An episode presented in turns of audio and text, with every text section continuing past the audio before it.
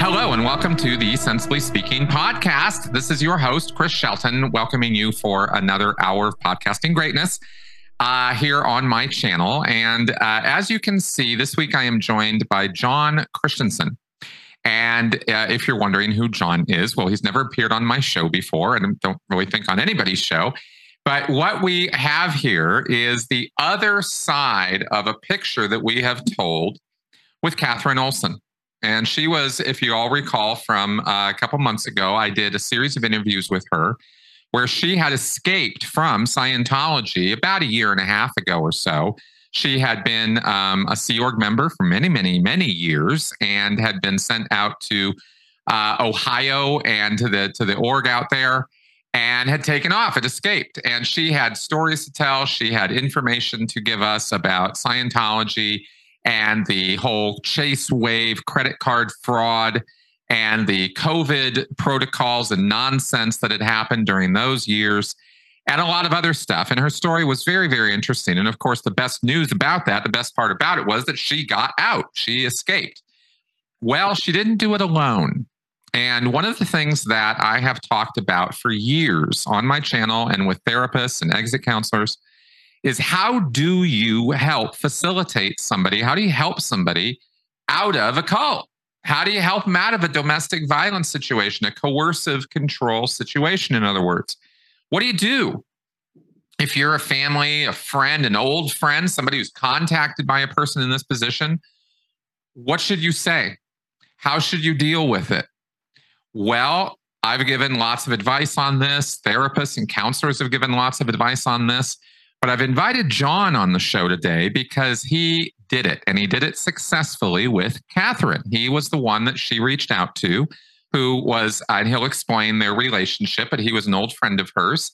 And they got in touch. And through communication, just through phone and text and whatnot, he helped her come from a fence sitting, I don't know what to do, to a get out of the sea or get out of Scientology and and get on with your life. And um, so I wanted to talk to him about how he went about doing that and what he did. And I thought that uh, through, hopefully through the course of this, uh, you know, the things that I've been preaching and that he did, we can share with you. So if you are in need of this kind of information, you'll know what to do.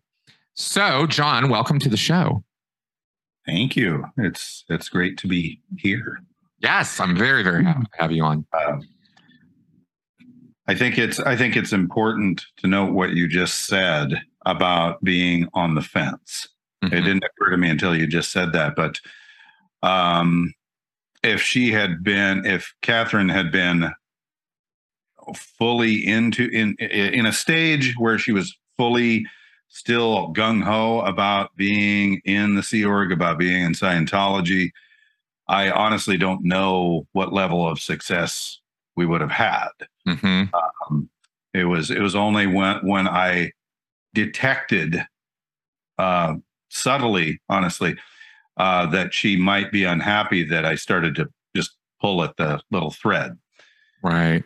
And it, uh, but yeah, like if if she had if it had been like a, a few years once she had been in there, I don't know how effective this would have been or not. And and I would also like to disclaim that I'm I'm no expert at it. I'm not a psychologist. I'm not a psychiatrist or or a therapist or anything like that. Um, no, but that in this very lucky in this case, that's a feature, not a bug, right? That's that is right. one of the biggest reasons I wanted to have this conversation is because I want people out there to get that this is not something you have to go get a degree in or something you have to go read lots of books about in order to be able to do. Helping somebody is not hard if you're willing to spend some time, put your ego aside, and just listen to them.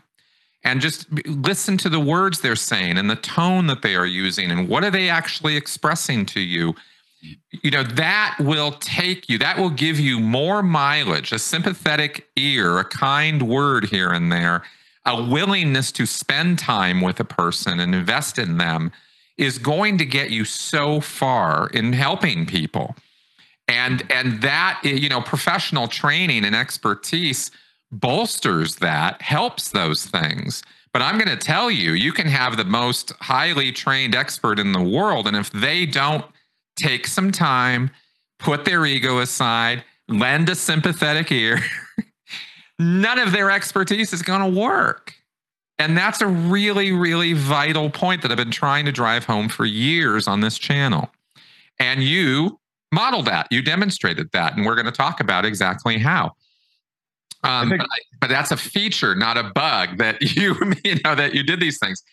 The other thing I wanted to comment on real, real fast is from what you just said there on the fence sitting thing is the very fact that she reached out to you in the first place, right after years of being disconnected, as we'll talk about, um, was enough of an indication that something's up, right? Because if they're still talking to you, is another point I want to drive home right from the get go here. There is hope. yeah. And in fact, I didn't even, for the longest time, I didn't think she, that she was a Sea Org member because the, by sheer virtue of the fact that she was talking to me. Because right. I thought, well, it, it, once I, I didn't even know what the Sea Org was, by the way, when she reached out to me. But once, uh, once I found out what it was, I thought, oh, okay, good. Uh, so I know she's not part of this because she wouldn't be able to be talking to me. I found out, obviously, that wasn't the, that this was an exceptional case. That's right. That's right. Um, she actually went off the reservation, so to speak, in order to contact you, speak with you. Normally, if for a Sea Org member, that would not be happening.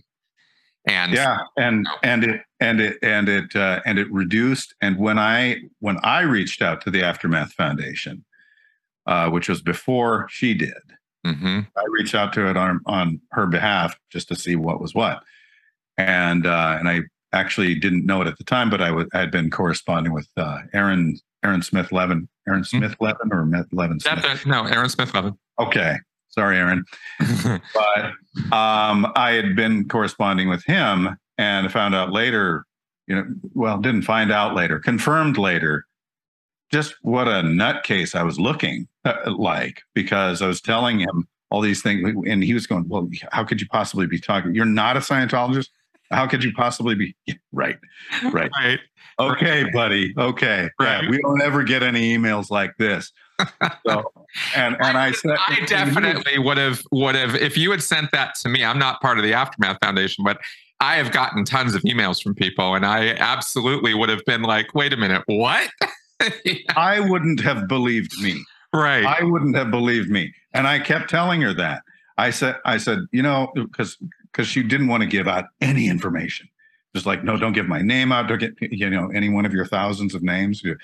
Um, yeah, I can't even give out one. No, don't give any of my names out. Um, and I said, okay, and don't tell them what you want. And then, all right okay, so I'm going to this guy with nothing. I'm a complete stranger out of the blue, and I'm saying, I'm saying, hey, could you tell me what your foundation is about? Do you guys do this and do you give out that? And and I said, you do realize what he's going to think, right? I said, you realize he's going to think I'm some kook, or he's he's just going to think. And I was right. So, all right. Well, fortunately, best part. Consistent communication, everything got clarified, and yes, Yes. Katherine got some help. But let's go ahead and go back to the beginning here. And I want to just kind of give you the floor. I might bump in uh, every now and again with some questions, but why don't you go ahead and tell the story of how you knew Katherine originally and what, and then her reaching out to you out of the blue years and years later and, and what occurred? I, I, I, I'd love to do that. Uh, one thing I'd like to, one word I'd like to mention going into this, because it plays into this is trust. If you have it, if you already have the trust, recognize that you have the trust. Don't let any of it escape you. Do everything you can to hold on to that trust because that is, I think, probably the most important thing, important element in all of this. If you if the per, the once the person doesn't trust you anymore, uh, all hope is probably lost. Exactly. Um, exactly. And that's why, by the way, the yelling, screaming, antagonistic approach to trying to get somebody out of a situation like that tends to fail, is because you're actually breaking bonds and violating trust by by treating people badly like that. And yeah, they, how many they don't appreciate it. Yeah, and how many emotionally intelligent creatures, not even humans, uh, does that work with? How many times have you seen yourself yell and scream at an animal or a child or an or an adult and say, you know, you're you're you're ridiculous or stupid. Uh, what you're doing is ridiculous or stupid. Come here. You know, exactly. that doesn't work very well. It, I uh, anyway.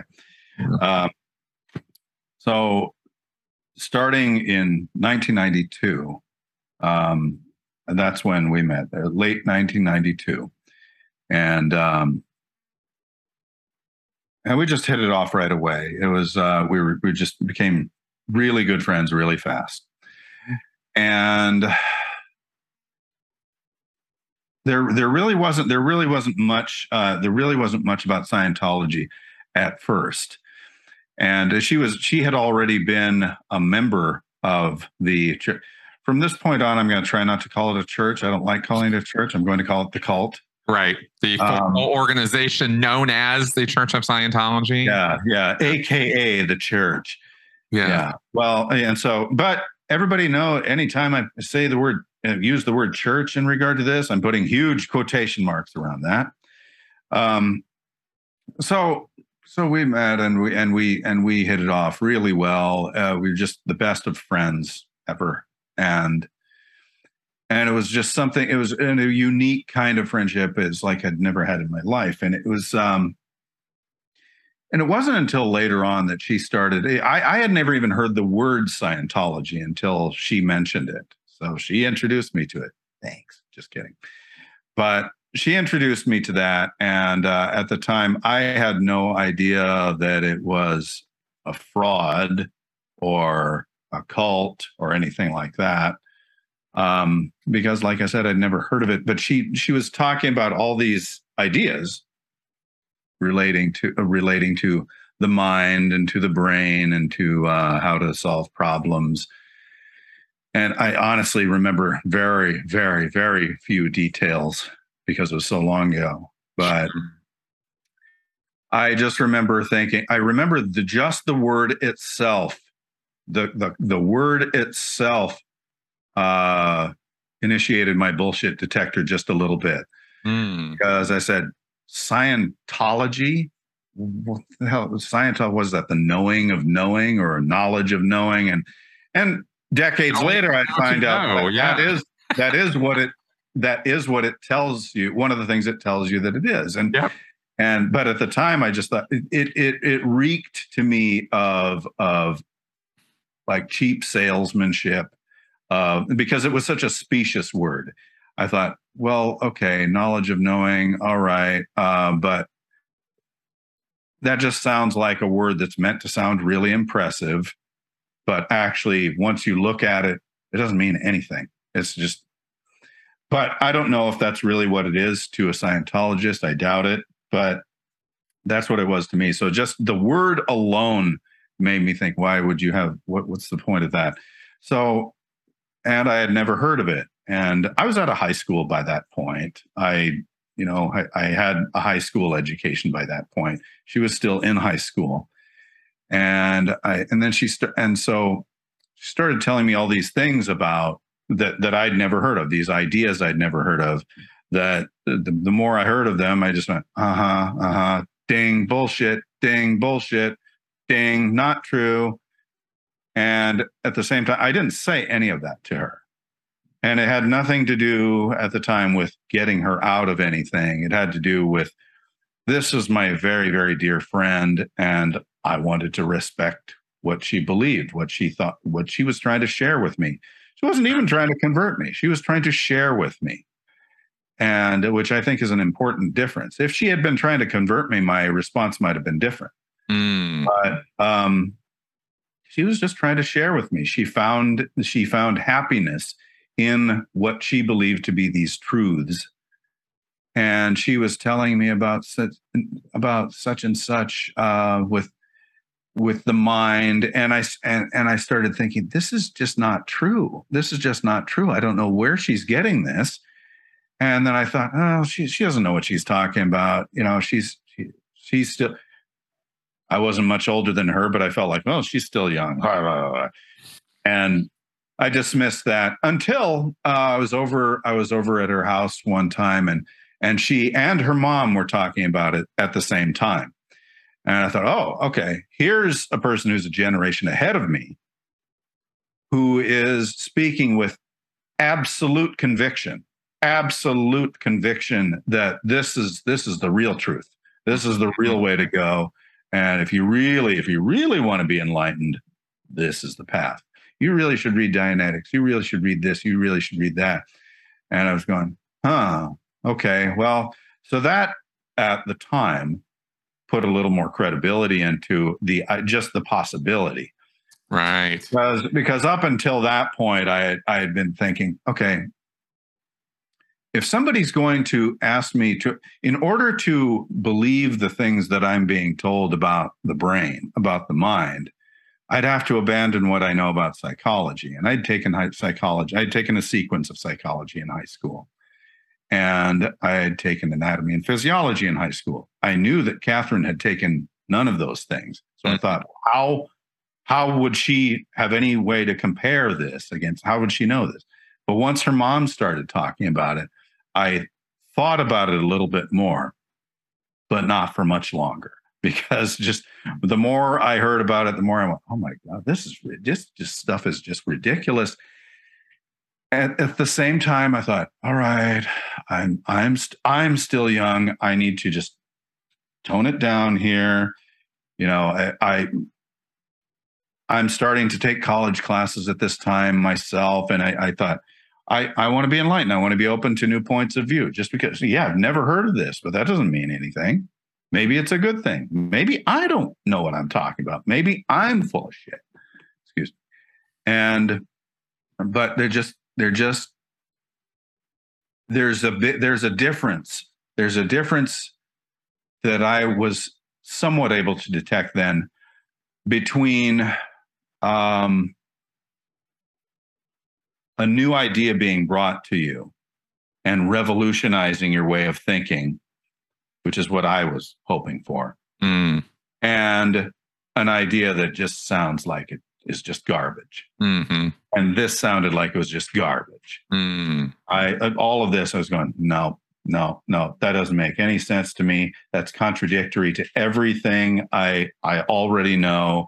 And I and I I appreciate the idea of being, like I said, having your thoughts revolutionized. But but when but I didn't think I'd ever be my thoughts would ever be revolutionized by somebody who was who was not even as educated as me. I wasn't that educated then, but she was less educated. So I never thought it would come from somebody in that position. Anyway, so I tried. I just said, I'm just going to listen. I'm just going to listen. And what bothered me about it is that this is the kind of stuff that the kind of stuff she was talking about um, I knew people who would who would talk about things like this in this way, and I didn't. And these are not people I wanted to spend time with. Mm. It was a really big difference. I went, oh wow, everything about her is everything about her is just really cool. I love everything about her. And I love everything she says until she starts talking about this, because now it's like I'm talking to an entirely different individual. And that's a very good point because personality wise, you are. Yeah. Yeah. I mean, I didn't think of it as I don't even know if I would have been able to understand what the difference is between a cult personality and the core personality or sure, sure personality, whatever we want to call it. But um, anyway, it's just like I there were people I knew who I I, exp- I would expect to hear things like that from them. I'd grown up with I I'd grown uh, not grown up, but I had I had lots of Mormon friends who tried to convince me of all sorts of things that I thought were ridiculous. I had all sorts those same friends always tried to drag me to their dances in order to uh, slowly. What I didn't understand at the time, but was was they're slowly trying to convert me. There, it's, it's the long haul, is what I thought it was. Is what I now think it was. And so I would expect that from somebody who had otherwise um, believed in things that were outrageous to me. She was not one of those people. And so it was b- bizarre coming from her. Right. And so, but I didn't think there was anything to convince her away from. I didn't think there was anything to get her out of or anything to that somebody could save her from or anything like that. Yeah, it wasn't All clear. yet. Yeah. Huh? It, it wasn't yet clear that this was something that was trapping her. Yes, exactly. At first, at first, yes, it was. I had no idea that I, I, like I said, I had. It never would have occurred to me that the church that she was taught that she had been talking about was a cult. Um, just and it didn't even occur to me that it was that it was a, a fraudulent organization. Sure. The only thing I thought is, oh God, she's, uh, she's somebody who's really important to me, really important to me, and has been caught up in caught up in this kooky cockamamie belief system that I just can't sanction, and and and so I just didn't know what to do with that other than listen and every once in a while gently question, right. just say, well, if if it's like this, how does this and this and that work? Or if it's like this, how is that possible? Or if you say ABC and XYZ over here, and they are, and we agree they're mutually exclusive, then how do you reconcile those things? And every time she would say, it's hard to explain. Or you really should read this thing. Mhm. And there was no internet there, and then there was no, you know, so you couldn't just say, look, the, look this up in Google. So it was all about you should read this book, and you should read that book, and um, it was just a matter of it's hard to explain. You should read this, and well, but you, this is something you're trying to convince me of. Mhm. That's a theme that I've noticed in this entire adventure. Not not just while I was trying to help, while I was trying to guide her out, but also afterward when she had to had to contend with um, people who were basically in effect coming after her in the same way that the church kind of did in, in the sense they were trying to get her to think in ways that are nonsensical and don't Mm. and are healthy conspiracy theorists Oh, sure. um, Yeah. so, and and by the way, uh, just quick side note: uh, Katherine has mentioned to me, and I agree with her. If if you want to talk about that toward the end or whenever, I, I think that's really important because one of the things was uh, was like one of the things I thought of was well, what's going to happen to her once she's out? Is she going to fall into something else that's like this? Mhm. Anyway, sorry for that diversion, but Hmm. um, Okay. so So, I would so yeah. this was kind of the situation pre. yes. Okay. Yes. And Yes, this was before she left, and Okay. um, and then she just kind of up and disappeared one day. well, yeah, exactly. That's what I was getting to, which is Wow. that. Uh, sorry, I had a cat on my leg here. Um, I had been just saying, well, I th- just think she's in this kooky belief system, and uh, just gently question every once in a while, and it was all the, always the same response. That okay, well, it didn't seem like a threat; just seemed, seemed like an annoyance. Until one day, she was just gone. Right. gone. And it was just, it was even thinking about it, even 30 years later, is a really rather sickening feeling. Mm. I, I will never forget what that took, what that felt like. I will never forget how much incredulity was was just mixed in with I don't know, just sadness. Because she was she was just gone. She had disappeared. And it wasn't just her. Obviously, her her mom had disappeared as well. That uh, she she lived with her mom at the time, and and they had disappeared. And a good friend of a mutual friend of ours uh, came to me and said, "Well, Katherine moved." I said, "What?" And did she just move? She was here like yesterday, literally yesterday. And she said, "Yeah, well, she um, she she moved, and she wanted to make sure that I got this phone number to you, little piece of paper." little tiny piece of paper with a number on it. Uh, and I said, and I said, okay. So I called, she wanted to make sure that you, you called her at this number. And so I called her at that number and it was her voice technically. And I heard, and instead of hearing hello or hi, this is Katherine or whatever, I heard Church of Scientology. Can I help you? And it was just chilling, Mm. was chilling. But and that's when I realized, what, what is what? I, it, it wasn't. I, I should. I almost said that's when I realized that this was something sinister, but that's not quite accurate. It's more like I realized that this is something more Right. and and so you know i talked to her and she and she her entire demeanor i'm sure this won't surprise you but it surprised the hell out of me her entire demeanor had completely changed Yeah. she was cold she was utilitarian in the conversation and and she was kind of she wasn't mean or unfriendly exactly she was just distant Right. and she had never talked to me like that before at all. And it's, I mean, she knew who I was. She knew who I was, and she knew who had called. And but she was talking to me almost as if, well, I don't know exactly. I don't know why you're calling me here. I don't know why you're calling me. Mm. Something to that effect. And I don't remember what she said, but I said, you know, well, you had Megan. Megan was our friend. You, you had Megan give me your phone number. Oh, yeah, yeah, okay. Um, hang on for a second. So, and I guess she puts down the phone, and I hear these other people speaking to her quietly in the background, kind of an ominous tone. And then as they're talking to her, I slowly hear the phone gently click, and we're disconnected. And was and that was the last I heard from her for 27 years. Damn. It was Damn. it was terrible. It was, and once social media came of age, I started to wonder what happened to Katherine. All all those years, I had been wondering what happened to Katherine. Where did she go? Why did she, you know? I know that she was part of the Church of Scientology, but the more I heard about it, the more I just shut it out. I said, I don't want to hear that. I don't want to hear that. It's it's painful for me to hear Sure. the choice she made.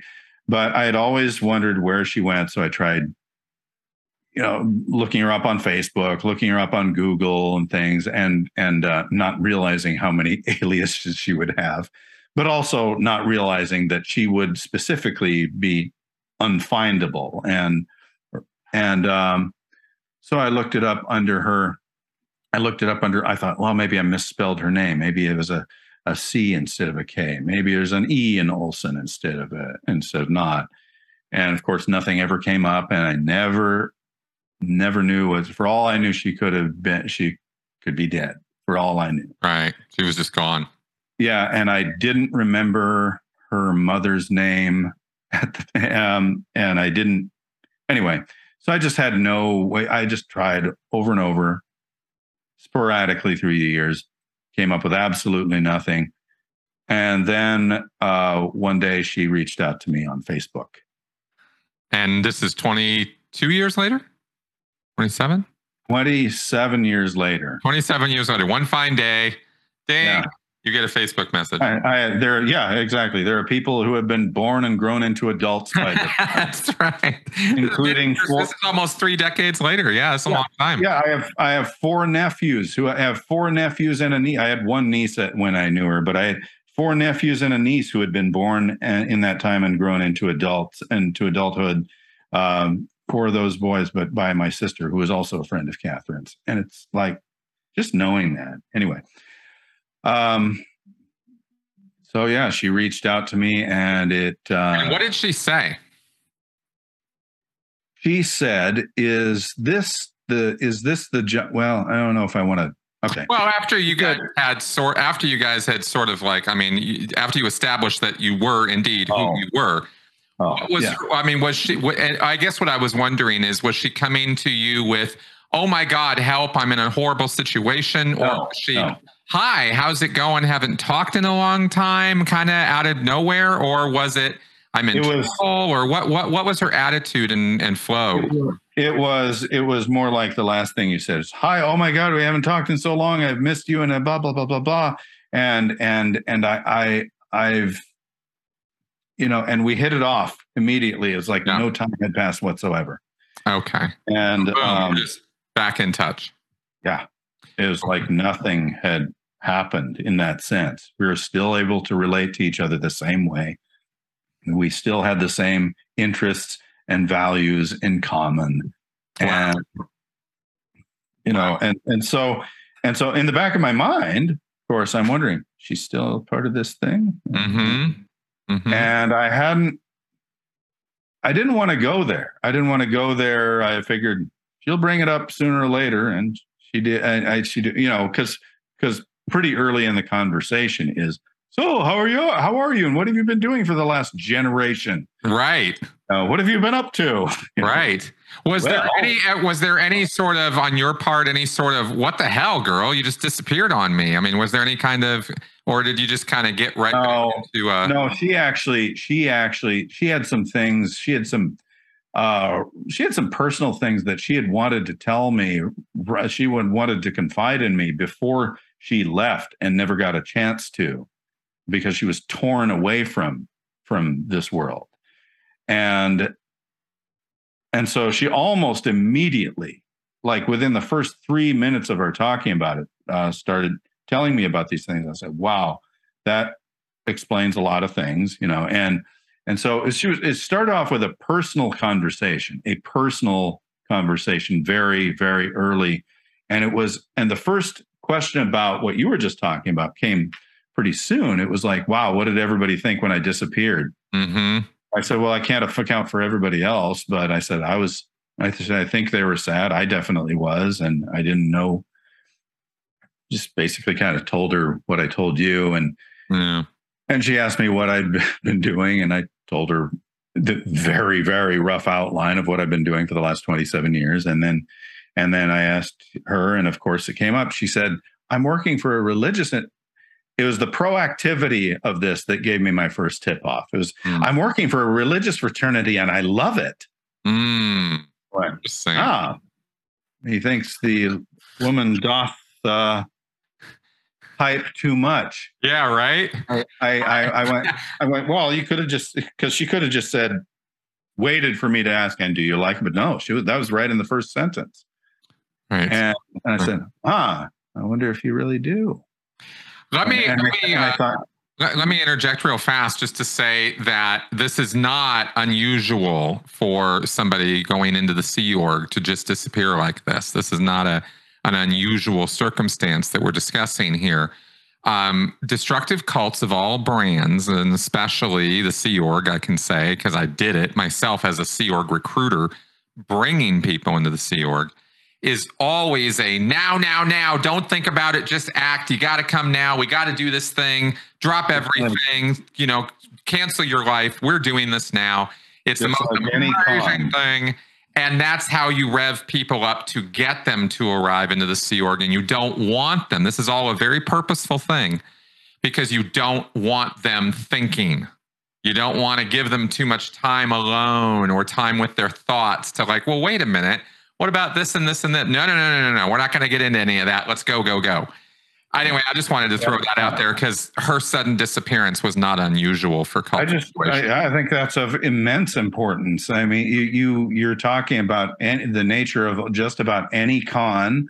You're talking about the nature of of the mo- of the cheapest advertisements. You must act now. exactly. Buy now. Hurry. Yeah, buy free now. That's right. Now, now, now. Yes. And there's no, and there's no, yeah, it's always, uh, there are only five seconds left. If you, and then, if, and then if on the really horrible ones, there's abuse that follows. If you don't do that, you are a horrible person. That's right. That's right. Well, there's almost your always children suffer because of you. Yeah, there, there isn't. There is almost always a spoken, uh, sometimes spoken, often unspoken, but implied threat or problem or emergency or issue of some kind that you're, as the recruit, you arriving now, right, or you doing this now will will prevent, solve, delay, you know, put off that horrible, awful consequence. And that's why you need to do it now. You need to come now, right? You need to do this now. Yeah. And for those of us who are still getting uh, calls every once in a while from the IRS or or something that's saying you're you're going to be you're going to have a lien launched against you launched against you. You, you're going this horrible thing is going to happen to you unless you call this number right now or click on this link right now. Yep. Like yeah, no. If it were really the IRS or if it were really uh, some uh, some evil entity out there that, or or the or the the sheriff's department of your town they're not going to tell you you must call now otherwise there's imminent danger. They're going to give you a chance to think about it. When somebody tries to take away your ability to think about things they're doing it for a very good reason. Exactly. And that can't be stressed enough because it manifests so many different ways. And it's really just them playing on. If you look at manipulation and control coercion um, you know as as different ways of um, leveraging your concerns or your emotions or your life circumstances against you, then what this is is really powerful stuff because this is basically digging into your whole fight or flight thing of like it's an emergency we've got to do it now now now. There's these threats there's these reasons. And and when a person's getting that mode of thinking they're not thinking they're acting they're reacting. And it's a very different headspace and there is an effort to keep the mm. person in that headspace. Yeah. And that's why they can go off and do things like disappear overnight. And you go, but they're a good person. They would never do that. Yeah, under normal circumstances, they wouldn't. But when you throw them into a threat situation, they're a good person has first of all I, I, I always that phrase always kind of clicks on me because i think well first of all what does it mean to be a good person that's just so vague but also like it's irrelevant for something like this. Has absolutely nothing to do with judgment. It has absolutely nothing to do and it doesn't even have to do with intelligence as you have pointed out correct. in, in some of your shows. Yep. Which by the way i've seen several of and i always enjoy them. Cool. Just wanted to tell you that. Um, that's something I, I, touched on a lot and something that I think is really, really, really important. Uh, right up there with the trust thing. Yep. Is is the uh, is almost the opposite. Fear. You know, um, if we're going to get into like hormones and stuff, cortisol or no cortisol, and like fear. If you if you frighten somebody badly enough, you can get them to believe anything you want. Correct. If you frighten somebody badly enough, you can get them to do anything, absolutely anything. The most horrible things you could never think that person was ever capable of, they will do if they're frightened enough. There, there. I, I don't see how there could be any limits on that. Exactly. And this is this is as old as time. I mean, we saw we see this in literature and entertainment and media. I mean, Rod Serling did Twilight Zones about this, you know. This is a thing and it's and it's not a pleasant thing. It's not a fun thing. It's not something that is our our, our uh, you know one of the best representations of humanity, but it is a thing. If you if you scare somebody but, but it is human. It is yeah. it is completely human. Actually, it's exactly. it's further than human. It's it's with it's animal. It's survival. And so yeah, it and and and uh, so if you have that fear, and like you were just talking about it, the the most potent example of that could be uh, the emergency factor, the flight or uh, the fight or flight uh, yep. stage. So I mean that's fear right there, but it's imminent fear. It's not just a deep fear that slowly transforms you into a terrified little person who hoards bottle caps in the basement for when the banks fail. It's just imminent fear that makes you do ridiculous things, hor- sometimes horrific things, even if you were a good person before that, or not not just before that, even if you were are otherwise a good person. That's right. That's right. Um, so okay, so she reaches out to you. You guys reestablish communication, and you wisely, and I really want to know why. I, I'm curious about your mindset on this. You know, a lot of people would dredge up immediately or fairly immediately, you know, this whole issue and like, what the hell? And, you know, there's sort of this betrayal and you took off and you left and there was no word. And, and what is this whole Scientology thing anyway? And what, you know, all this kind of, and they might go in on that trying, you know, thinking they're addressing the source of the problem right away and going to deal with that. But you did not do that. Okay. Well, all all I knew at that moment was I didn't want her to leave my life again. Mm. I had wanted to reestablish contact with her ever since she left. Mm-hmm. It had really, really, really bothered me. Right. Just the fact that she left at all. And then the way that she left made it worse. And then to find out why she left made it so much worse. So I thought, no, okay, here is something I've been wanting for a very long time. I'm going to do everything I can to hold on to that. And so I'm not going to start criticizing her. I'm not going to start yelling at her. And it's, and it, uh, even that, that has nothing to do at that time. That had nothing to do with wanting to get her out of anything or Mhm. wanting to dissuade from for her from anything. Uh, especially since I didn't know what she, I, I didn't know how bad this was at the time.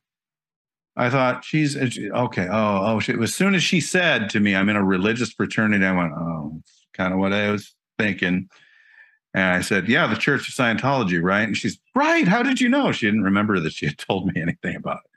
And I went, you were the person who introduced me to the word Scientology. Are you kidding? Oh, I didn't remember that. Anyway, so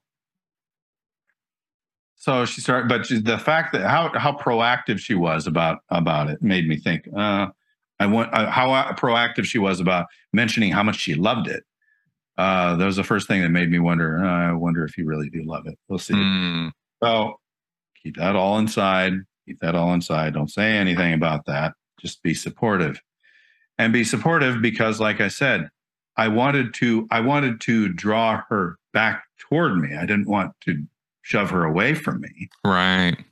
And I just feel like it was just the respectful thing to do, and to, to just not attack somebody. They come back to your life after 27 years, and you start yelling at them. That's ridiculous to me. That's that's utterly ridiculous to me. So so actually, that never even occurred to me to say, "Hey, what the hell, bitch," kind of thing, or whatever. Right. Right. Um, I don't know if that answers your question. No, no, it does answer my question, and it, it answers it very thoroughly. And I'm very, and thank you for that because you definitely explained where you were, where you were head, where your head was at. And so, um, so you guys interacted for a long time. I mean, weren't you going back and forth for weeks? Almost all of this was on was on some form of text exchange Mm-hmm. Mhm. and not just weeks months Months. months. well Okay. the day i'll put it this way the day that she reached out out for me was the day that her unit went into lockdown because of the virus that's the only reason she was able to contact me at all Mm-hmm. um, So this was around. This was around uh, March, April of 2020. Yeah april of 2020 and Yeah.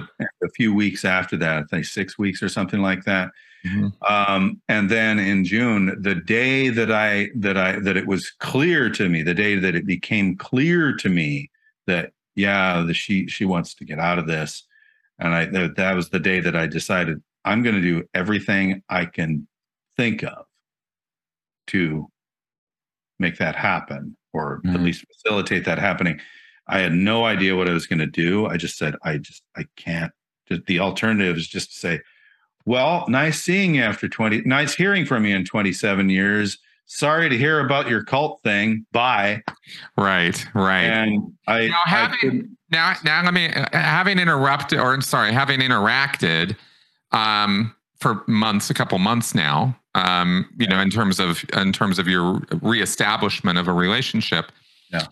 um what happened that indicated to you oh this is something she wants to get out of i mean did she just flat out say that or Well, I- well, I will, I will get into that. I just, Okay. uh, to answer your question a little bit more Yeah. comprehensively before, because you were asking about how many, how long were we, we in contact? sure how long we were in contact up until the day I decided I was going to do whatever I could.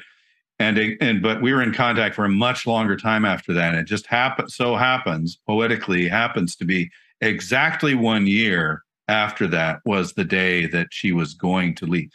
Um, no, was the the day that we had that conversation. Exactly one year later was the day she was on a plane to Denver, and so Thank we were you. interacting for a year. I wanted see I wanted to uh good because I wanted to um to establish that time frame there because I want to make it again another kind of important point I want to make to people is this isn't a one off. This is not a one conversation and it's done.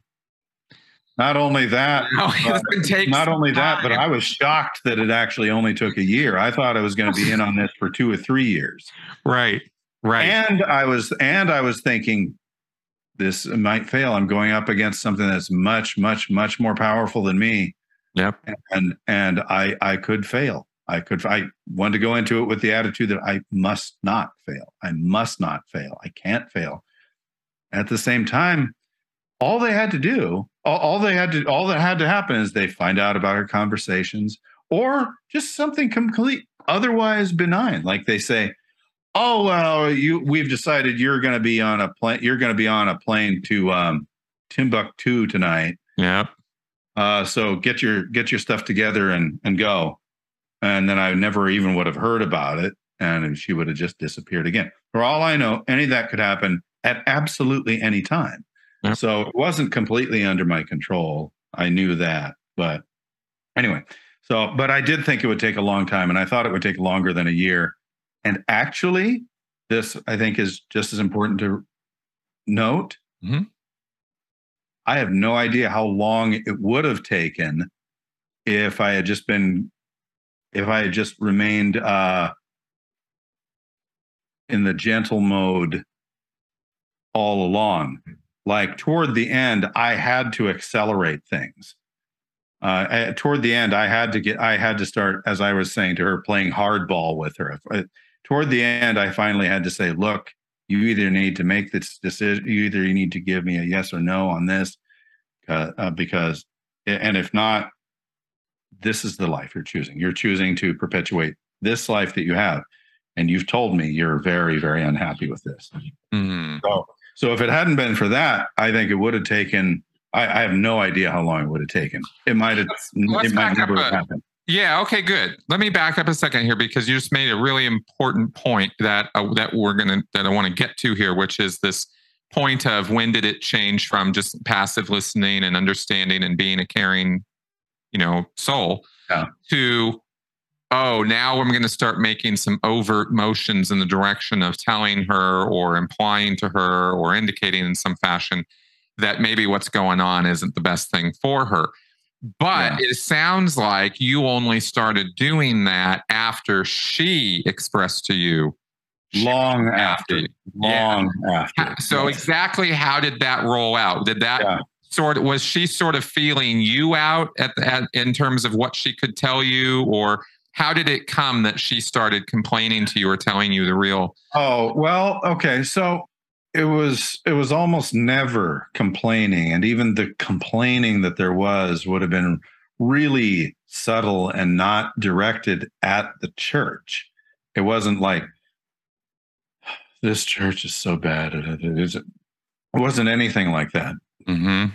It had to do more with longing for other things and um, longing for things that uh, that I understood at the time, or at least suspected that I knew that the church that the church would deny. Mm-hmm. Um, but it also had to do with, like I said, the the praising and the the pitch. I can't stand pitch. I can't stand sales. It's a, that's I have a, an aversion to them. I, I avoid them like the plague. And there and and she is the same way. And so when you hear when you hear somebody who hates pitch, um, by the way, I'm sorry, talk, not pitch like a tree is a pitch on a sales pitch. Everybody, Yeah. um, when you hear somebody who hates that kind of thing doling that out you can hear the dissonance between even though even though you don't i wasn't able to hear her um I, we almost never talked on the phone that was a, extremely rare um so every almost everything was done through text but you can find out uh, an awful lot in text just even by the pacing of the way they're writing Sure. anyway, but so the whole thing about uh, I the whole thing about let's first let's get into the praising of the of the the cult. Uh, things like she would talk about this wonderful technology, and it's like, and like the, the whole thing just reminded me of, of the infomercials that I'd seen over the years after she left. And I was, and I remember just avoiding them. After I'd seen one, I went, Oh God. Oh, just the reek of money, the reek of marketing, the reek of sleaze.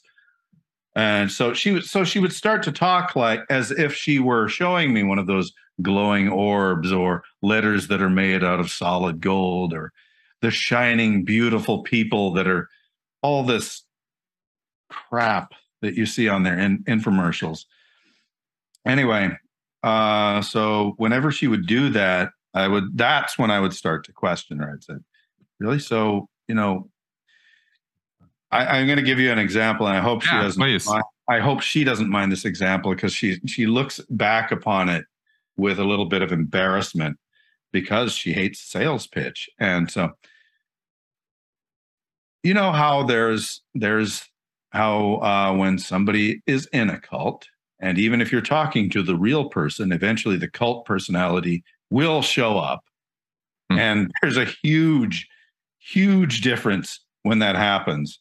It's like, oh, suddenly, oh, and suddenly somebody walk, else walked into the conversation so she started to she was talking to me every once in a while she would talk to me about um you know a, a good way to solve problems. And then she'd she'd quote this a general very very generalized idea about something. And i'd you know it's best to just look at it like this. And it, so, it sounded rehearsed or it looked rehearsed. And i said did you get that from your studies? And she said yeah hammond hammond hammond and I was thinking, wow. And I didn't know all this at the time, but I started thinking, wow, Hubbard never really had an original philosophical idea, did he? He just took it from here and there and said that and worded it in his own way and said that it was his. That's what I started thinking. I went, okay. Um, already familiar with that idea. Thanks. Um, oh, yeah. Okay. That sounds like Buddhism right there, what you're talking about. Oh, really? You know, well, a lot of Scientology is based in Buddhism. I said, uh huh. All right. Well, whatever.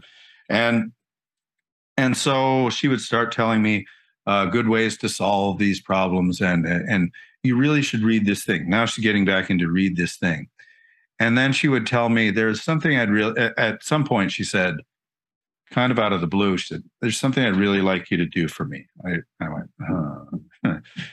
and please trust me on this. Uh, I'd really like you to get these books. And so she made a list of books, and I have the list of them if you ever want me to dig them up. But uh, she made a list of books. It's like four or five books, and uh, that's and that's. Uh, I want you to order them from. And here's that thing. I want you to to get them right now from me. I went, hold, hold on, hold on, hold on, hold on.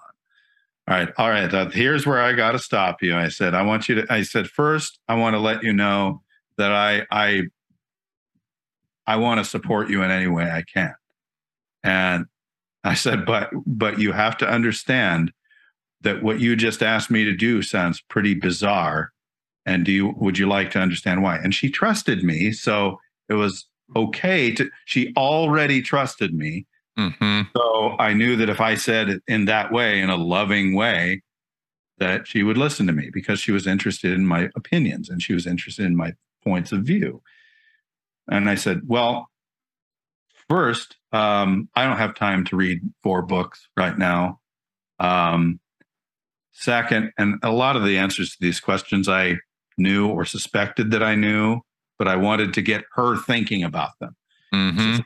Why why do I have to buy them from from you, and why do I have to do it right now? See, there's that now thing. Yep. Um, there is a do it right now. And I said, I said, I, I've been. Why would I have? Why would I have to buy it from you? And she's and because she also said the the the total comes to only $140 and includes this book. And I went, wow, this sounds like a sales pitch. And I didn't say that to her, but she said, and I said, uh, well, why do I have to buy this from you? Why would I, I said, are, are you, is this a requirement of, is somebody requiring this of you? Do you keep these in stock? And why, why must I, wouldn't you want me to, wouldn't you want me to buy it for the best price, which I would bet Amazon probably has, which I knew it wasn't going to have those books, but, or I thought it wasn't going to. And I said, so why also why do I have to buy why do I have to buy it from you? Why do I have to buy it now? I said, just so you know, there's nothing you're going to say that's going to get me to buy it now. So we can just put that off the table. I'm not going to buy this now. We can talk about it all you'd like to till we're blue in the face, but what do you uh, why do you want the, all of this? And so and then I also said I have never I said, Do you have any uh, uh, understanding of how bizarre that actually sounds? I said, This doesn't sound like you. This sounds like somebody's making you do this or somebody is asking you to do this. And it makes me wonder, are you are you okay? Are you okay? Are you in trouble of some sort? Are you suffering financially in some way? And I, did, I didn't think it, that was any of it. I just wanted to get her thinking about it. But were you yet aware of the fact that she was in the Sea Org? No, I I didn't even know what. I don't think I knew what the Sea Org even was at the time, right. but I definitely thought she was not. I definitely uh, let me. No, but you didn't know that she was only making fifty bucks a week. Let, let me rephrase that. I didn't think that I didn't think that she was in the Sea Org until until almost a year after she had reached out to me and then I didn't, and I and she didn't confirm that she was in the Sea Org to me until a couple of weeks after that. Okay, so it was a long time. Th- this was really early on. This is like it, uh, this was like when she was still in lockdown. Yeah, I get it. So when she was trying to to peddle these books, and I said, "Well, why did?" I said, "Why would?" I said, "Do you realize?" I, I've been, I've been. People have recommended books all, so, all sorts of times to me, lots of times during my life. But never, ever, not even once, has any person ever said to me, You must buy them. I like, couldn't I borrow them? Or couldn't I? You know, you must buy them. You must buy them now, and you must buy them from me. Mm-hmm. And they no, no person in all of my at the time 48 years of existence has anybody ever said has anybody ever tried to prescribe the way i sample this literature that they're allegedly trying to share with me? This was one point where it's like i no this was not just about sharing. She really was trying to sell it to me. And i was i said i can't i i have to tell you and i said and this is nothing against your church and I said, This is nothing against your church and nothing against you. It was against her church, but it was, I said, I wouldn't take this offer from anybody on the planet. I wouldn't, I wouldn't, if somebody, if anybody else on the planet asked me to do this, I wouldn't do it for the reasons I've stated. And I said, but I wanted to make, I want you to make it, I want you, sorry. I want to be really clear that this is not because I think there's anything that I don't want to learn from your church, I had also said that I was open to learning anything she wanted to share with me. Mm. And, and, the same pattern was occurring then that was occurring in 1992. Share this with me. Well, but how does this work? How does that work? Why would that be true? It's hard to explain. You'd have to read this. Same thing as it had been 30 years earlier. Or uh, 27 years earlier at that time. But said, I'm sorry, I'm not going to buy these books. Not, a, not. I mean, let's discuss it first. I'm not going to do it the way you're talking about, though. And it's, um, it has nothing against you. I just wanted to re- really hammer that into her that it wasn't against her. It wasn't against the church. So, and after I did that, she felt really, really bad and she felt like, oh, I feel terrible trying to sell you something you don't even know anything about. And I said, don't feel bad. You know, there's nothing wrong with what I did. I said, I just didn't understand. I was trying to understand. I said, that's all I care about is I want to understand why you're doing what you're doing. because you have to understand how unusual it is. Said, "Yeah, I mm-hmm. guess well, maybe it is unusual. It's not unusual to me, but and I said, I said, well, think about what things were like before you were in the church. I said, wouldn't that have seemed strange to you if somebody told you, if somebody suggested it? People, she's an avid reader. You know, if people had you ever been told how to buy, what book to buy, how to buy it, and from whom to buy it, and when to buy it? No. You know, so so that was one um, is is basically the the praising of the church, um, the overly zealous praising of the church.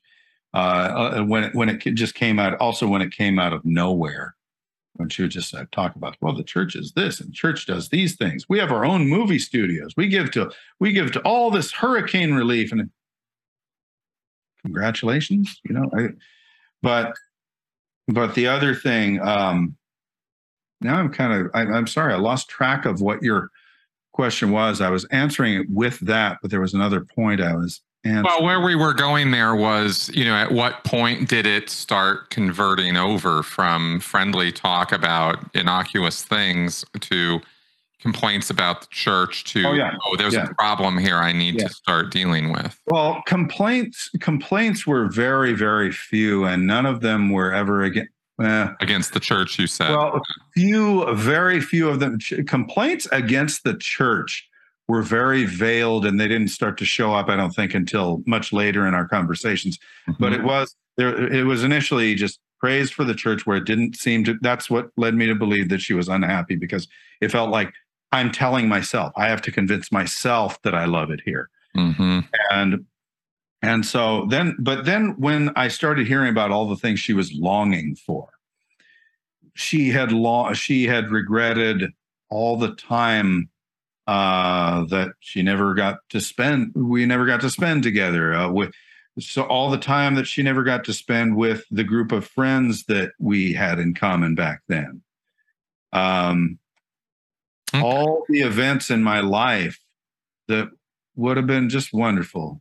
It would have just been absolutely perfect to have her there. And there's just no no end to that sadness for me just thinking about that's just gone. It's never coming back. Um my sister's wedding for instance and Sure. you know vacations or whatever and and, and it would have just been wonderful to have her there and she was on board with that she was like yeah I, I just really i really missed that i really missed this and then she would start talking about you know things that she loves about nature. She's she's an avid photographer also. She loves to take pictures of nature. She loves to be in nature something that you don't get a lot of in los angeles. You're confined in Los Angeles. And so, and talking about how much she absolutely detested Los Angeles. And so, just things she was longing for, longing for a uh, just. And then when it started to get into things that where she talked about how much more meaningful things would be if she had these things. Um, and talking about because she had run a she had run the the the galley the kitchen for 12 years and Mm. learned to become very very capable in the kitchen and so and and lo- love to create culinary thing really really wonderful culinary things and and I thought well why don't and so once she started talking about things like photography and things like being a chef uh, the first thing I thought of, why don't you be a chef? Why don't you, why do you do that? And I knew what the answer probably was, but I wanted to get her thinking about it. I said, why don't you, why don't you be a chef? Well, first of all, I can't because my, my back, because her back has been worked to death by the Sea Org, which is tragic. Uh, so her back, her back can't take, take that much labor for that long, that consistently. But, um, you know, why don't you become a chef? And and I said, um, why don't you you you could branch out and you know, and I, I'm kind of I'm I'm not kind of I'm feigning a level of ignorance here at this point. Mm. I'm saying where I'm saying no, I don't think this is what they're gonna. I don't think they let her do this. Otherwise, she would have been, done it by now. And like I said, well, why do I said, well, if you're if you work for a company, I said, you've talked to me about how great this place is. You've talked about how how it's the most effective organization that's ever graced the planet. You've talked about it, how it's the most effective, how it has all this wealth, all these resources, all this support. It's just that it's a little misunderstood by, you know, and and I said, I want to understand it. It sounds like you work for a great place. And I'm really glad for you. It sounds like you work for a wonderful employer. I can't say the same. And I I've worked for lots of different kinds of employers. But I said, what a really great employer does do a lot of the time is it that employer not only lets you expand, but they want you to expand because you become a greater asset to them. Why don't you become a, a, a chef? I mean, an actual chef. Oh, I can't because of this and this and this and that. And well, why wouldn't I said, well, she, well, how would I pay for something like that? And to, well, a lot of really great companies of which you with which you work, I would pay for that to happen because they're making an investment. And surely a company as effective as this one knows that an investment in an employee and keeping happy employees pays off, pays great dividends. Oh, never thought of that. Well, I, I can't do that and then and then and, then other things like photography well why don't you become a professional photographer do you want to become a professional photographer why don't you become one if that's what you if that's what you want? Is that what you want? Yeah i'd love to do that. Do it. I can't because this and this and this and that. Basically I, I mean she i don't think she ever well she did kind of say like because i'm pretty much stationed where they they i pretty much have to go where they tell me to go. Right. During the course of this, during the course of this questioning, did you ever, you know, in making these suggestions to her, and then she would say, "Well, I can't," or "I can't do this, I can't do that," or anything. Did you ever say to her, um, "Well, then you should just quit"? No. okay, I'm just curious. No. I was just curious how far that went you know no not like not like yeah no because i knew that she was in I, I, knew that she again i didn't even i didn't even think it was a cult yes necessarily at this point okay i just knew that it was bullshit and okay and so I, I i thought well and i thought well she clearly feels this is the thing about about a Sea Org member that, that they have had the power all along. They have the power every moment to leave once they recognize they have that power. Mm-hmm. And so, so, but again, I didn't know she was in the Sea Org at the time, but I, I knew that she was basically imprisoned by the by the belief that she had to be there, that she was required. And there were times when I would say, what is requiring you to be there? What is uh, so kind of i guess it's a form of why don't you just quit? But like well i'll get to that in just a second because yeah no it's a better question you know what's keeping you there is a much better question than why don't you quit well, that's pretty much the way it, it unfolded and it was like so i'd say well you can't they're not letting you do this why would they why would they not let you do this why right. Like, how is it even in their benefit for you? Right. This is the demonstrated curiosity I'm always going on about is ask mm. lots of questions. Be interested in the person, interested in their life, interested in their problems in the group that they're part of. Um, interested in their views, their their their their perspective on things, right? More so than telling them what's wrong, telling them what to think, telling them what to do you ask tons of questions. And again, you just kind of went right in on that line. Don't put, don't put them on the defensive. Do right. anything you can to keep them from going from going into a defense mode because once they're there, you might not get them out of it. Exactly. And uh, that, that trust factor. Yes.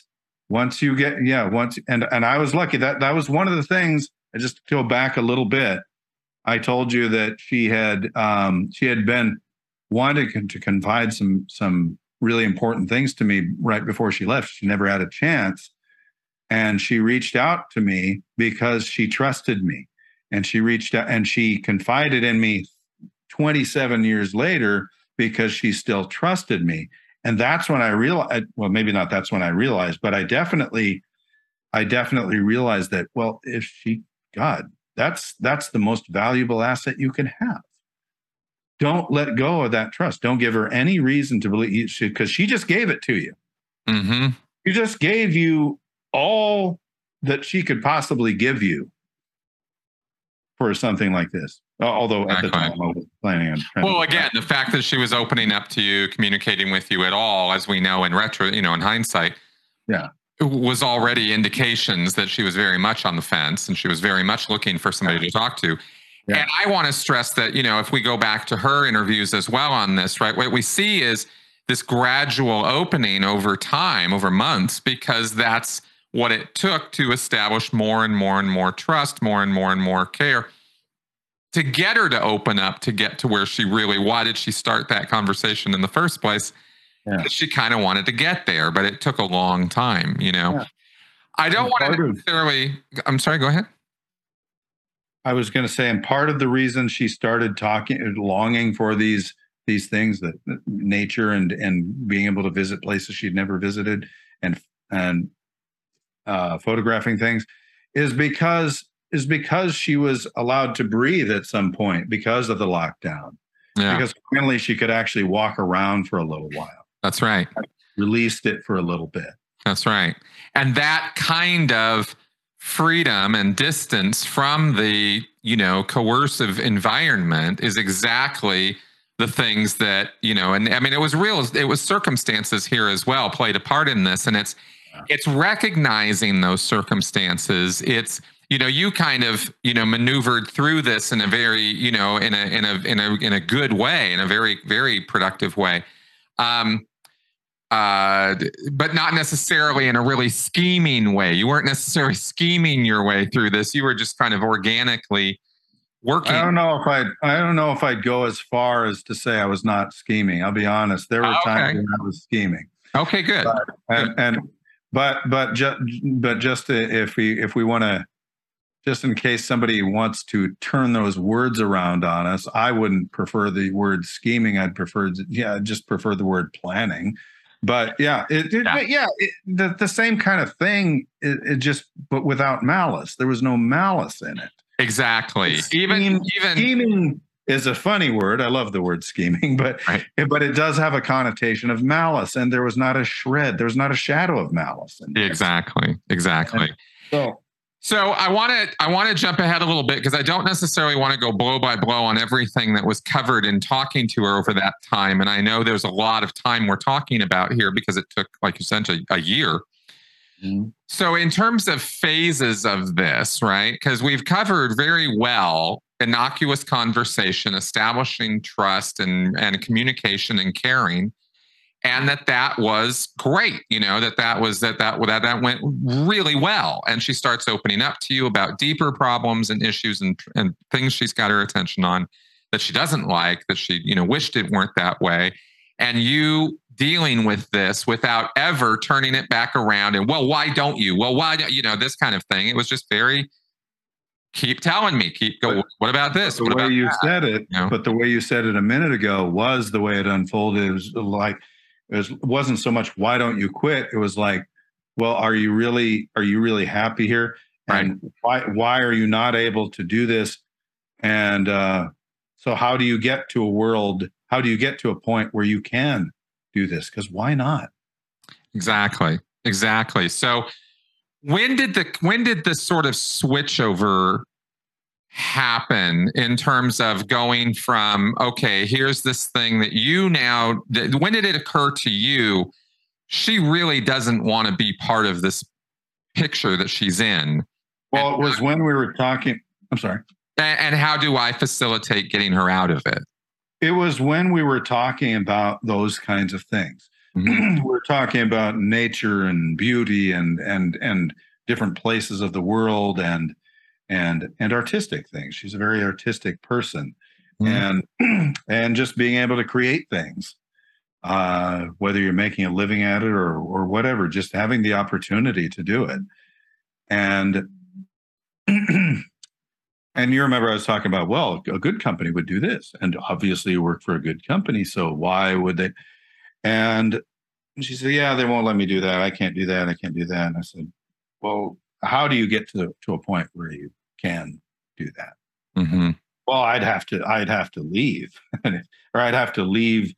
I'd have to leave the church. I said, so what happens if you do that? I said, I know you're happy with it. I always want you to be happy, but well, what happens if, well, it, you know, didn't use this word, but just kind of, was, she basically said, I'd be excommun- excommunicated uh, or something. Declared, disconnected? No, she didn't say anything. No, she, I wouldn't have known what declared meant at that yeah. point. But no, she, no, she didn't say anything that she did mention that she would be shamed. Uh, oh, she would be shamed and she would be shunned. There you and, go. Uh, I almost she said excommunicated. converted it into English for you. Okay. Yeah.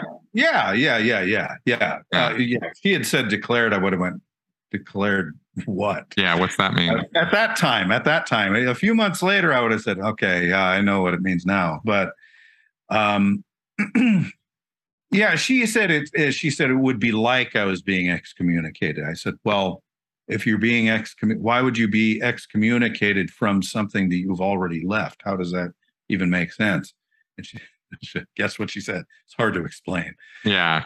yeah. I said, uh, so, so I went, well, why would you be, sh- why would they shun you for, I said, you're not, I said, you're, I said, remember, I'm not talking about, I'm not saying anything against the church. That's the scheming part. I, inside I was, I was going to get out of here. But I, I'm not saying anything against the church. I'm not asking you to, to, to even dislike the church a little bit. I said, why can't you do both? Well, you can't do both. That's the way they're they're set up. And but why? I don't know. You know. right. Know. Right. And, but again, then, it's it's yep. questions. It's questions, questions, questions, right? Yeah, because even if you know the answer, it's it's really good if you know the answer to them and you know that it's going to lead them to a place where they're going to say, "Yeah, that kind of sucks, doesn't it?" Yeah. Yeah, that's ridiculous. Oh my God, that's ridiculous. Oh, why did I let them do that to me? What, you know, all of that as long because they're not thinking about that before that. And so, so to, to, to answer your question, that's the kind of thing we were talking about. I said, well, why don't you? I said, what do you need to do? I want to help you whatever in whatever way I can. What, how, what do you need to do in order to get to a point where he said, well, I'd have to make a choice between the church and the um, and that and I'd be shunned. I said, "Why would you be shunned?" And why are I said, "Are these? Pe- I thought you said these people were your friends. Why would they not support you? Because they think I'd be abandoning my post and I was being irresponsible and I was letting down the world. And I don't remember if she said that, but I know that that's part of it. It's the the idea that I I I I made a commitment. I made a commitment, and I'm only thinking of myself. I said, I said, Well, you haven't been thinking of yourself for 27 years and you're very unhappy. It's, uh, that's what you've told me. And that's the entire thing. That's another really important point. That everything that you, I'm assuming here, I'm going off of what you and you alone have told me. I'm not going off of anything I'm reading on the internet because I knew that as soon as I did that, my credibility would be just shot. Mm-hmm.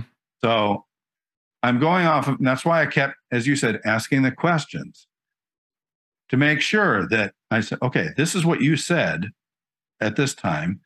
This leads me to believe that. And so all of this has led me to believe that you're very unhappy. Would you, uh, are you unhappy or are you not?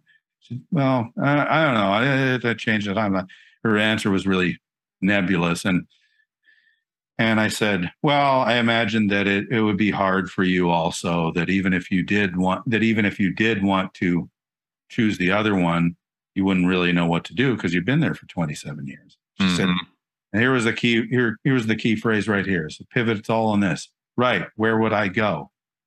It's not, it, it wasn't, it wasn't, I would have nowhere to go.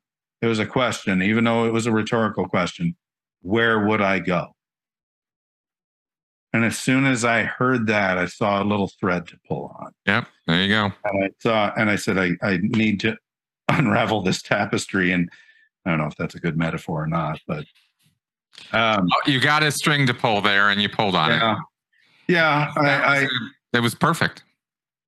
And so that's that's where it started. That's the day that I decided I want to that, that it's clear that she is not satisfied. I I want to hopefully I want to either find out how dissatisfied she is and hopefully make her less satisfied, Re- get her to realize how unsatisfying and unfulfilling a life like this must be. Exactly. And if and that sounds, and, and, let's be clear that if that sounds judgmental, opinionated, even bigoted to some people's ears, let's remember that we're talking about here specifically Scientology and more broadly destructive cult situations. We're talking about groups that truly are bad for you using objective metrics, not just opinion. It's it's not an opinion that being in the in the Church of Scientology is a bad thing for you. It's not an you know it's these are abusive high control groups that cause misery. so so that so getting a person around to a place where they're going to see that is not an impossible task. The nature of the group they're part of is destructive. Yes, this is not just the, this is not just trying to get somebody to convert to a lifestyle that you like. Exactly. It's, it's about it's exactly. about and that again, it's about what she said. What yep. she said to me. If she had indicated to me, I love it here, and if she and she uh, well, she did say that she loved it there, but if she had just always been talking about how fulfilling she, things were, and if she never if she never indicated that she missed anything out here, I probably would have just said, well, sad for me then. Yeah, sad exactly. for me. Exactly. Great for you. Great for you. Good for you. Exactly. And that might well be what you do have to deal with for a while because exactly in your situation with Katherine, she at first presents as though everything's great, couldn't be better. It's wonderful. It's awesome. I work for the best group in the world. It couldn't, you know, it couldn't be more ideal. Yeah, and I'll tell you about it when you're not asking about it. That's how great it is. Exactly. So mm-hmm. there's so there you know so there so there are layers that you have to get through in other words to to deal with to get to the mm. core person, you know. And and it's patience, it's it's it's it's uh, persistence, it's again it's caring, it's asking questions, not making demands or, or or telling the person what to think you know and this is this is what you've been describing here. And so i just wanted to highlight those points because they're really important points. So now in terms of um you know the the the the kind of the switch to getting her out of this um what sort of bumps did you run into in that road between okay now we're talking about what other possibilities there are for her to now we got her on a plane you know, yeah. know what? What did I run into for the next year? Basically. Um, well, it did. Well, yeah. Like all this happened in two days. It took you weeks and months just to get her to that point. Yeah. Yeah. yeah. Right. And yeah. then do get her to that point, but it's not like, okay, tomorrow, here's your plane ticket. Let's get you out of there.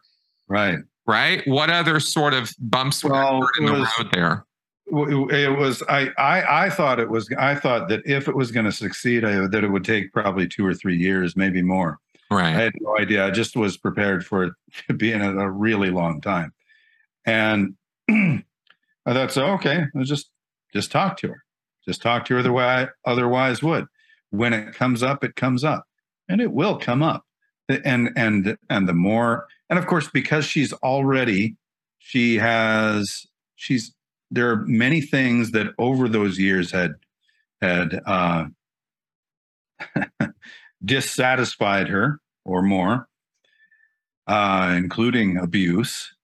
Um, there were lots of times when there were there were there were unha- there was unhappiness in her stay there. So I knew well there are going to be more of those, and when they come up, they come up, and that's when we'll talk about them. Or we can and that's the thing about about the two of us. We we talk about so many things. And so many things could just lead into this naturally organically. So uh, mostly just talking to her and mostly just um even when we're not talking about that, I, I don't want to make it sound like I'm working on her because I don't like that. But at the same time, it's the idea of reintegrating her with what things are like on this side of things. Right. Uh, because there were times when there were times when she there was one time when she actually said, "Yeah, you and I are from totally different worlds." And I said, "That's not true. We're from the same world. We're just in different worlds. You're this is the world you're from. This is home. That's not home. This is." And, and this, but that was much later. But yeah. But um but basically to get her to start to keep thinking, keep thinking of what what she's missing and getting her also by contrast to keep thinking of what is what she has there. You know like just starvation wages 100 hour work weeks which i eventually started comparing to trafficking uh, mm-hmm. victims. Um, not when she was talking about them but when but when it was another subject. So yeah these people these poor people work a 100 hours a week and they get almost nothing. They don't even get time to think. So that hopefully she would think, well, that's what happens to me. Again, bingo, right? One of the things that we talk about in getting people out of destructive cults or cultic situations is making them realize that they're in a bad situation in the first place. And that is not done by talking about their group, it's done by talking about other groups. Other situations that people get themselves entangled in that are that are that the person can agree are bad. And later on, they're the ones who will connect the dots between that and that's a great point. group.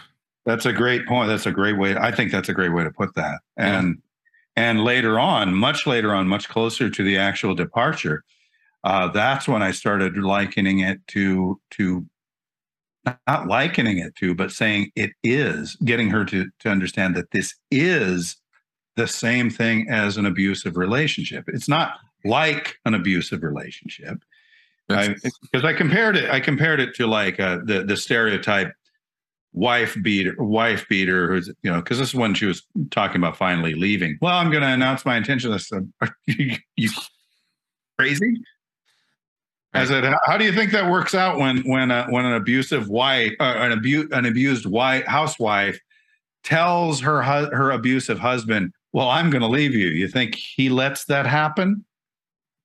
You know? Anyway, so so but yeah just likening it to other things that they would otherwise identify as horrible.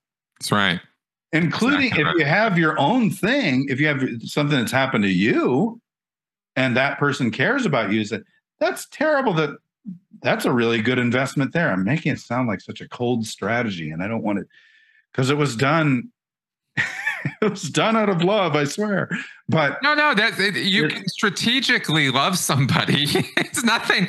There's nothing. But you understand how it could be. I, I, know you understand how this could be depicted and how it could be no, of course, of course. I'm just. I. I want to. I mean, yeah.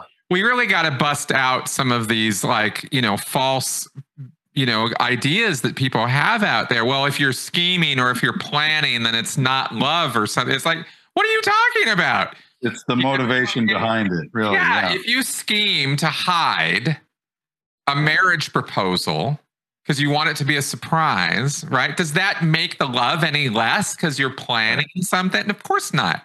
Right. Is it manipulative? Yeah, but for a good cause to a good end result. So it's not. So let's remove right. this. It, like, are you doing oh, it for you? Or you know, are you doing it for you, or you and them, or just them, or which is it? You know. So yeah. I, I, I thank you for for that. I just yeah, I just don't. It, it, it's just something that could be easily misunderstood. So yeah. Um, well, so that, that's we're on the same page on what we're trying to accomplish here, and I just want to show that these points are things that again I have described, talked about in detail, right, in earlier episodes, and this is a real life example of everything I've been talking about.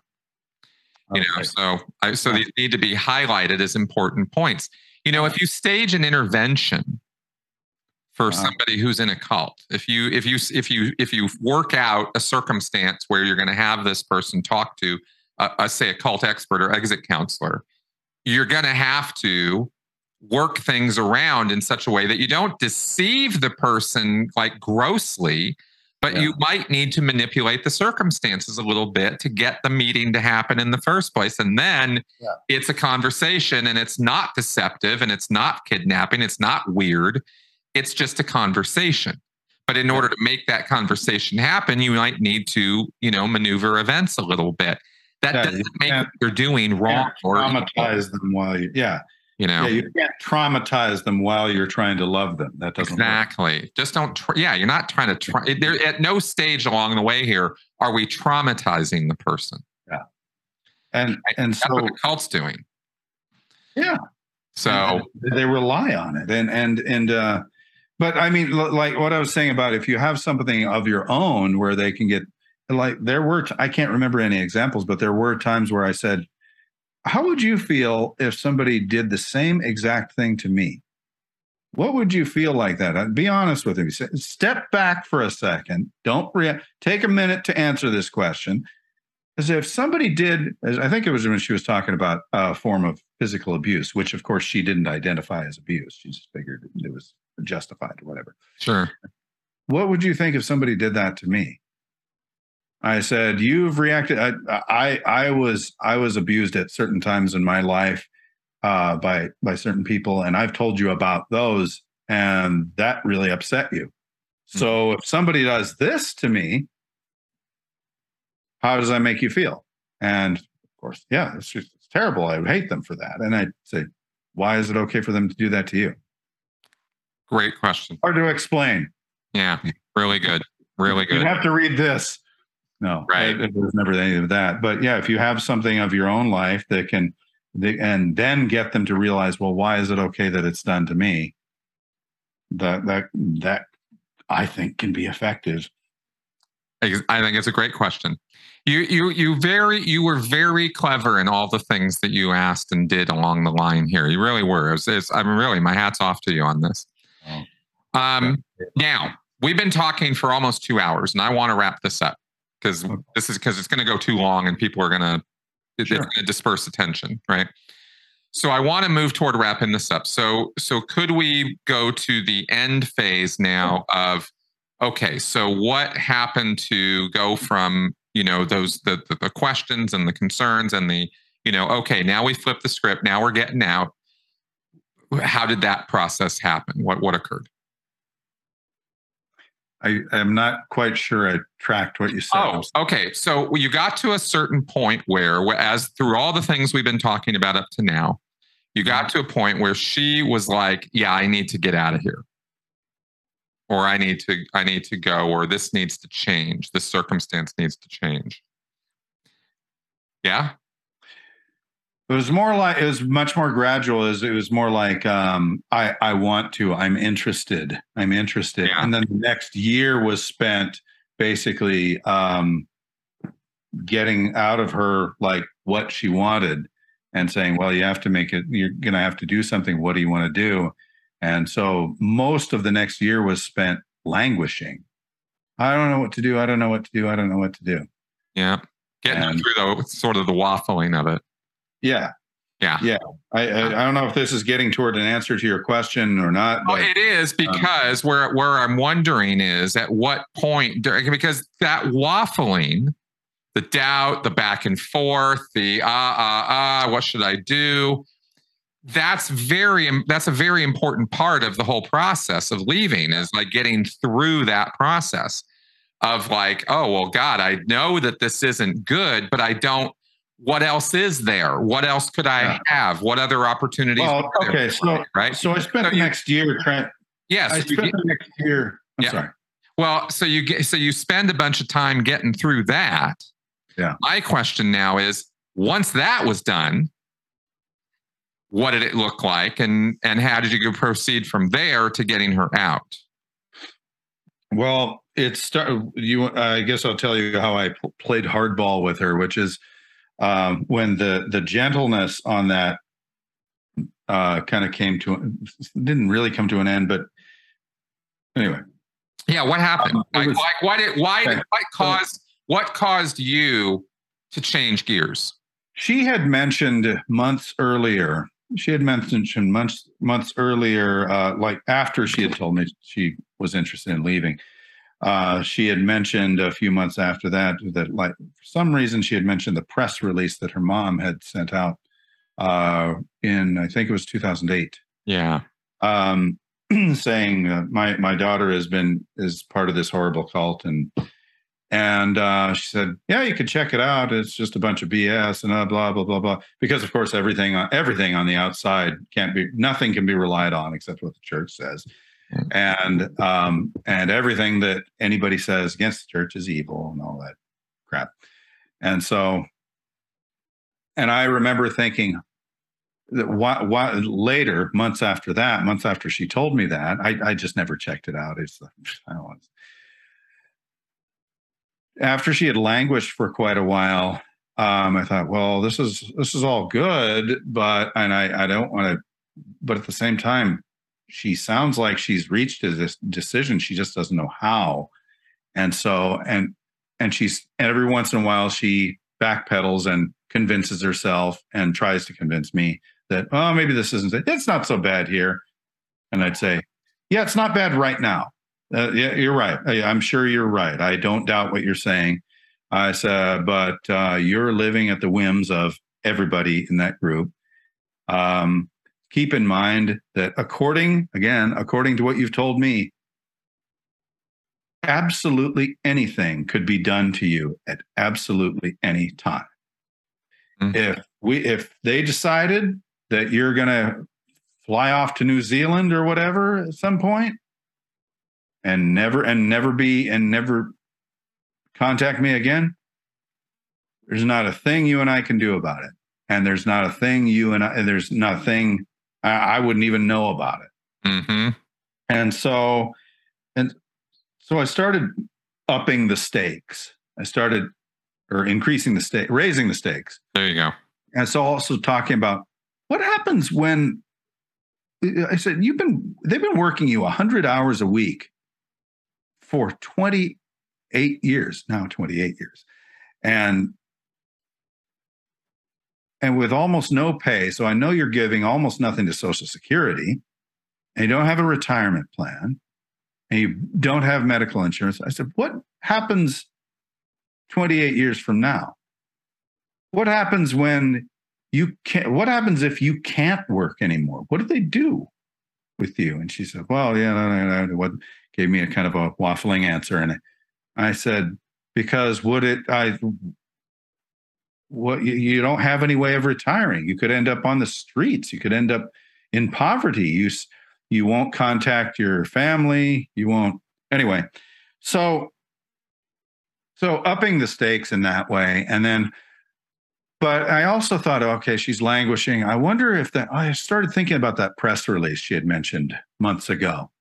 I thought, maybe, I don't know what it would be, but maybe there's some kind of answer in there. Maybe there's something that'll lead us to a, a good place.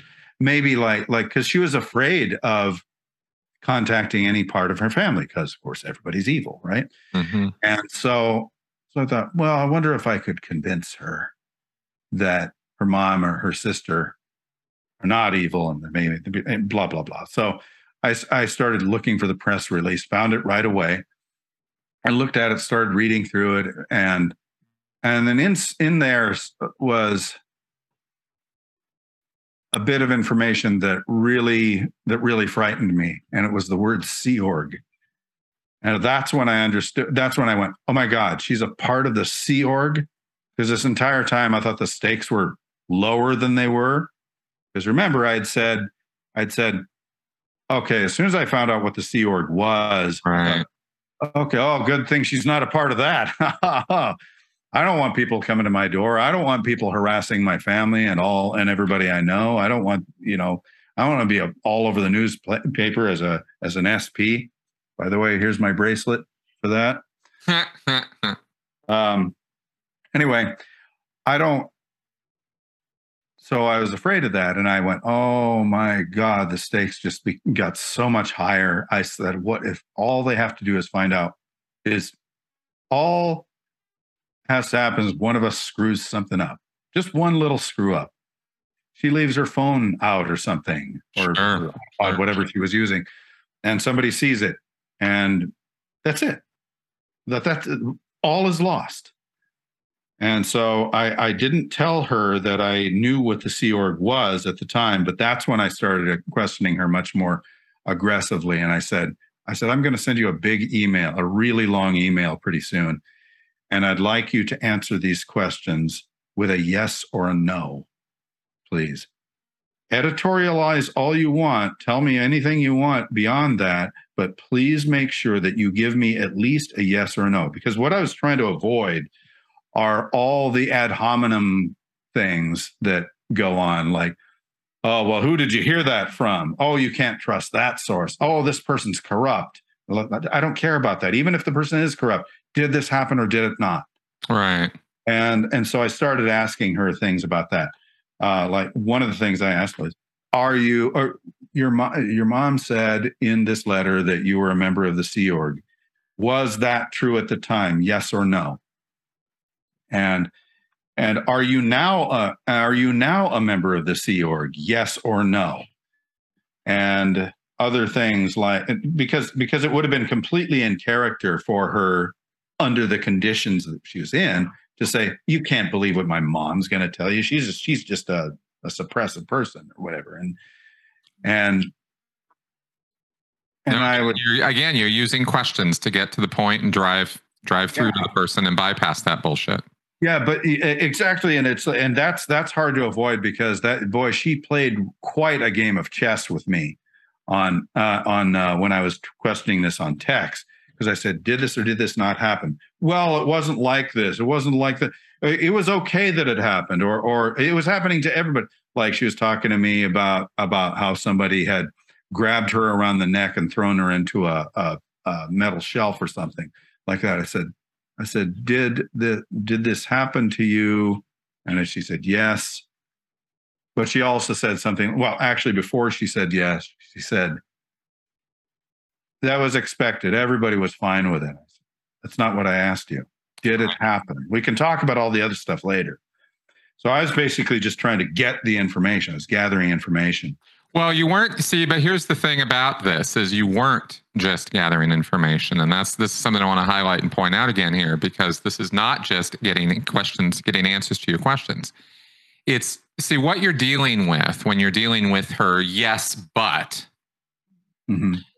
Is you're dealing with the ways she has rationalized all of these abuses, just like every domestic abuse survivor does.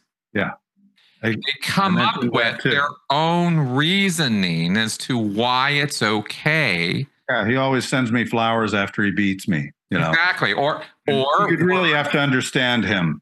It, Yeah. Right. It's it's it's yes, I got hit, but I Yeah. deserved it because blah blah blah. Or yes, Oh. but and it doesn't really matter what the but is. However, Mhm. getting them to say it out loud or in text or whatever, getting them to get it out of their head and into the world makes them look at the words that they're saying. Well, it- it- I don't want to right? say that You know? I don't want to say that I wasn't just that I was just gathering information with no objective after that. I didn't mean that. I mean I was gathering information with the objective later to discuss it, but I at least wanted to say, look, this is what you said. rather- Exactly. Because No, I didn't want to start pulling, oh, I never said anything like that, or that never happened. Because I, I was a, that way I was able to say, because we have it in writing, and just like, well, you said this. Uh, are you, of course. I hope. I hope. I, I wasn't trying to be critical of your actions or Oh, intent. no, no. I was just pointing out an additional layer of what you were doing. No, no, I didn't feel critical. I didn't feel criticized at all. But I Yeah. thought that was important to mention Yeah. that it is. Yeah, you're gathering information, but you're gathering it with with an objective, an agenda Yes. behind it, and and that's and the and you can't operate without that information. And what those victims do, what abuse victims do when they're answering questions like that, all that other stuff you were talking about, that's just a diversion. That's smoke. And I was trying to clear all the smoke out of there and said, you know, we can we can talk about how you deserve you might have deserved it or might not have deserved it we can talk about how oh i don't really understand them we can talk about how um, oh it happens to everybody. It's perfectly accepted it's part of the culture. We could talk, talk about all of that later. I'm asking for a zero or a one and that's all i want right now. Yeah. So and so and and getting trying that on text was like i said it was like pulling teeth. Yeah. And it was, No, like, uh, it kept maneuvering away from and going ooh you're getting clever now. I now but what that also told me is that i was is that i was right hmm uh, God, why would she avoid it? Why would she be trying to outmaneuver me? All these dodges and bobs and weaves and all the these maneuvers i thought okay i think i know now i know the answer but i but i definitely want her to say it. And i want her to face it. And uh so but i i didn't want to play the chess game anymore. Uh so i i sent this huge email uh explaining why i was asking what i was asking what my objectives were and it's basically to say that that we need to accelerate because once I found out she was in the Sea Org, I said, okay, the stakes in this are much higher than I thought they were. right right We could lose at any time. You need to make a decision very, very soon. Otherwise, as much as it kills me to say this, I have to leave. I can't be exposed to this. I can't. So Mm. So, and I, and that was true, but I also knew that she wasn't going to say no. I also knew that at that point, she wasn't going to say, after all that, that she wasn't going to say, well, I guess this is my life now. Right. And that's, that's another really imp- super important point because normally I would absolutely advise not to issue ultimatums to people who are in cults. Yeah. Right. That is a bad idea. Uh, almost 100% of the time. However, you were in a unique position of having been in touch with her for months at this point and felt safe and secure because you felt you already knew the answer to the question or the demand and you were right. Yeah. Normally, I would advise against that sort of thing. Uh, yeah. You know, Yeah, and it's always, but context is always king.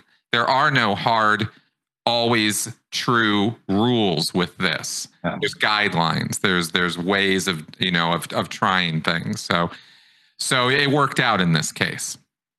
Yeah. And that's, yeah, I got very lucky with that. And a lot of this is luck. I will add, I will add that, you know, it's, it's, um, so I, I did say to her, I said, look, I, you're going to have to make a decision Yeah. and you, you can and i said but here's the picture that according to the information you've given me here's what we face. You could either have this world or you could have that world. It's your decision. You all you already know what i hope but it is your life. And but i can't be exposed to this. I didn't know you were a sea org member. And uh, that puts me at risk. And we can't just keep doing this. So please make a decision. And then she's like, well, what do I do?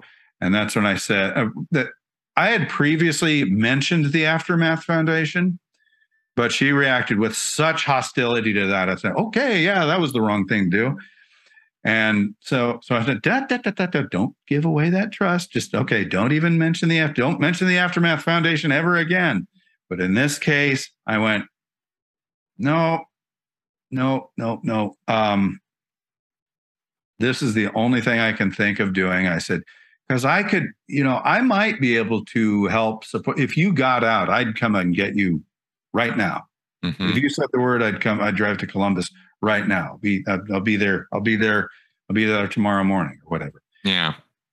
and I'll pick you up. I'll take whatever.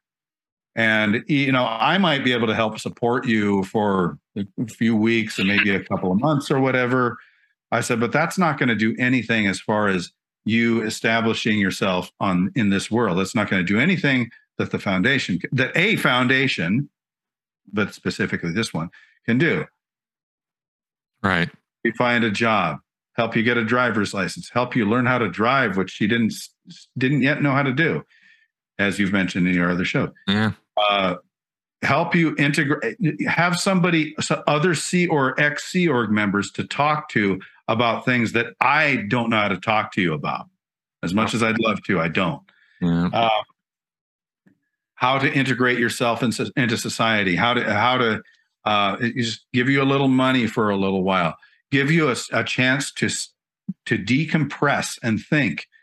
Uh, just basically get, get you started with your life. I don't have the resources for that. A foundation does.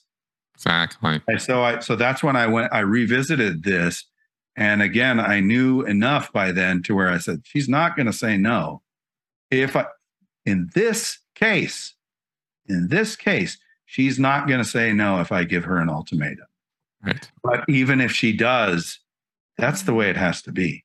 Well, exactly, and that's also I, have to. I can't. Yeah. Right. And and and let's and let's highlight this because again, another good point here. That is um, that is the other side of the intervention or discussion picture here, which is your side, your perspective, your life in this as the friend or you know or, or family member. Is boundaries are important yeah. And there are boundaries that shouldn't be crossed in this process. And trying to help somebody else out of a cult, you should not be putting yourself into undue danger. You should not put yourself in a position where you have to lie overtly or blatantly. Yeah. You shouldn't put yourself in a position where you have to deceive this person. And you certainly shouldn't put yourself in a position where they're going to be traumatized but you also shouldn't put yourself or them in a position where you're going to be traumatized. Yeah. That's not the point of any of this. Yeah, because that it's not, and that's not sacrifice either. For anybody who would say, "Well, I'm willing to sacrifice. I love the person beyond belief," but it's not sacrifice. It's a lose lose situation. Exactly. Everybody lose. If one of them loses, you lose too. Yeah. Yeah. And so. Yeah, you don't want that outcome right? So so boundaries are important. And when you saw the seriousness with which you were regarding the sea org and the situation and while it's probably not true that they would have come after you well i did that's what i thought at the time. No, no i know that. I get yeah, that. yeah. and and and it's not beyond the scope of possibility that they would come after you. It's it's not a completely illegitimate threat but you know, knowing what we know now, we know that she's, you know, pretty low level Sea Org member, and they probably weren't going to, you know, exert a great deal of time and money coming after you. You did not know that at the time, and Scientology does have that reputation, and it is a well earned reputation. So I'm making the point here of boundaries, right? This point that you decided, okay, well, I'll go this far, but I'm not going to go farther. I'm not putting my whole life in danger. I'm not going to turn it all upside down for this other person you know, my life matters too in this picture. Yeah. And those are good, important points. You know, don't over invest in this because, as you just mentioned, it would be a lose lose, and that would be bad all around. Yeah. You know, yeah. It's, it's, uh, and so, I mean, I, I convinced her finally, I did convince her after, after all those embarrassing emails I kept sending Aaron where kept asking, kept asking, and I knew the way it looked. I was going, God, I must look like a, such an idiot. but, um, just say, hey, do you? Uh, and he would, do you have any information on this? Uh, well, why don't you get the, why don't you get the Sea Org member to contact us, John? I'd say, I know, I know you're right. I've been telling her that she needs to contact you. Well, it doesn't sound like she's an actual Sea Org. It actually sounds like you wanted to leave and that she doesn't want to leave. I said, I said I'm going to tell her you said that. so, and so finally he, and so finally she contacted them, and uh, and once that happened, just a switch went on a, a switch went on. It was it was like night and day. The moment she talked to uh, to Mark and to Claire, I, no, excuse me, I guess just Mark.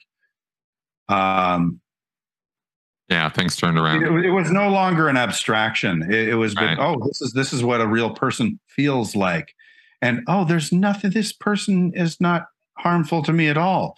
And of course, she went through the entire thing before that, saying, "No, these are all people who are, who are these are all angry people who are who uh, are are corrupt and they left and they left in anger and i said after everything you've described to me, wouldn't you be a bit angry too? Good question. I said, there's, I said, they have every reason to be angry. Exactly. I said, I said, a lot of these people have been through things even worse than you. So I, I, I understand why you're saying that, but that doesn't mean they're going to be angry at you. They're trying to help you they, because they know exactly what you feel like. That's right. And, Right. and so, and they, they don't want this for you. Well, why would I believe a stranger? And I'm, I'm, I'm, I'm, I'm said, well, you, I guess you don't have to, but you're going to have to start trusting other people eventually. I said, if you're going to be on the outside world, which you have told me over and over now, this, this is what you want, there is going to become, there is going to come a time and very quickly where you will have to give out your name. You will have to tell people who you are. You will have to trust other people. You cannot live this world as an, in in isolation as an mm-hmm. island. Yep. You can't you can't just go and say and say, well, I'm just going to live as a hermit for the rest of my life. You won't. That won't work. You won't do that. Exactly. And so you will need other people's help. And in order to get other people's help, you must trust them. And you're trusting me, and I'm calling in some old favors on that. So I'm basically saying, if you trust me as much as you say you do, and I believe that you do, trust me on this. And I am not a person, I've mentioned this before, I am not a person who believes in certainty. I like I like intellectual uncertainty. I like questions more than answers. But there was a time when when I was when I stopped to check myself and I said, is this really the right thing to do or am I just doing it for myself? took me about 1 minute to realize, nope, this was absolutely the right path. Yeah, definitely was. Absolutely the right path and the, Yeah. the, the Aftermath Foundation god, those guys so effective. So effective. Yeah, they they definitely know what they're doing. They got the drill down now, and um and they and they took care of business. And and Katherine, uh, you know, got the help that she needs and had a happy ending there.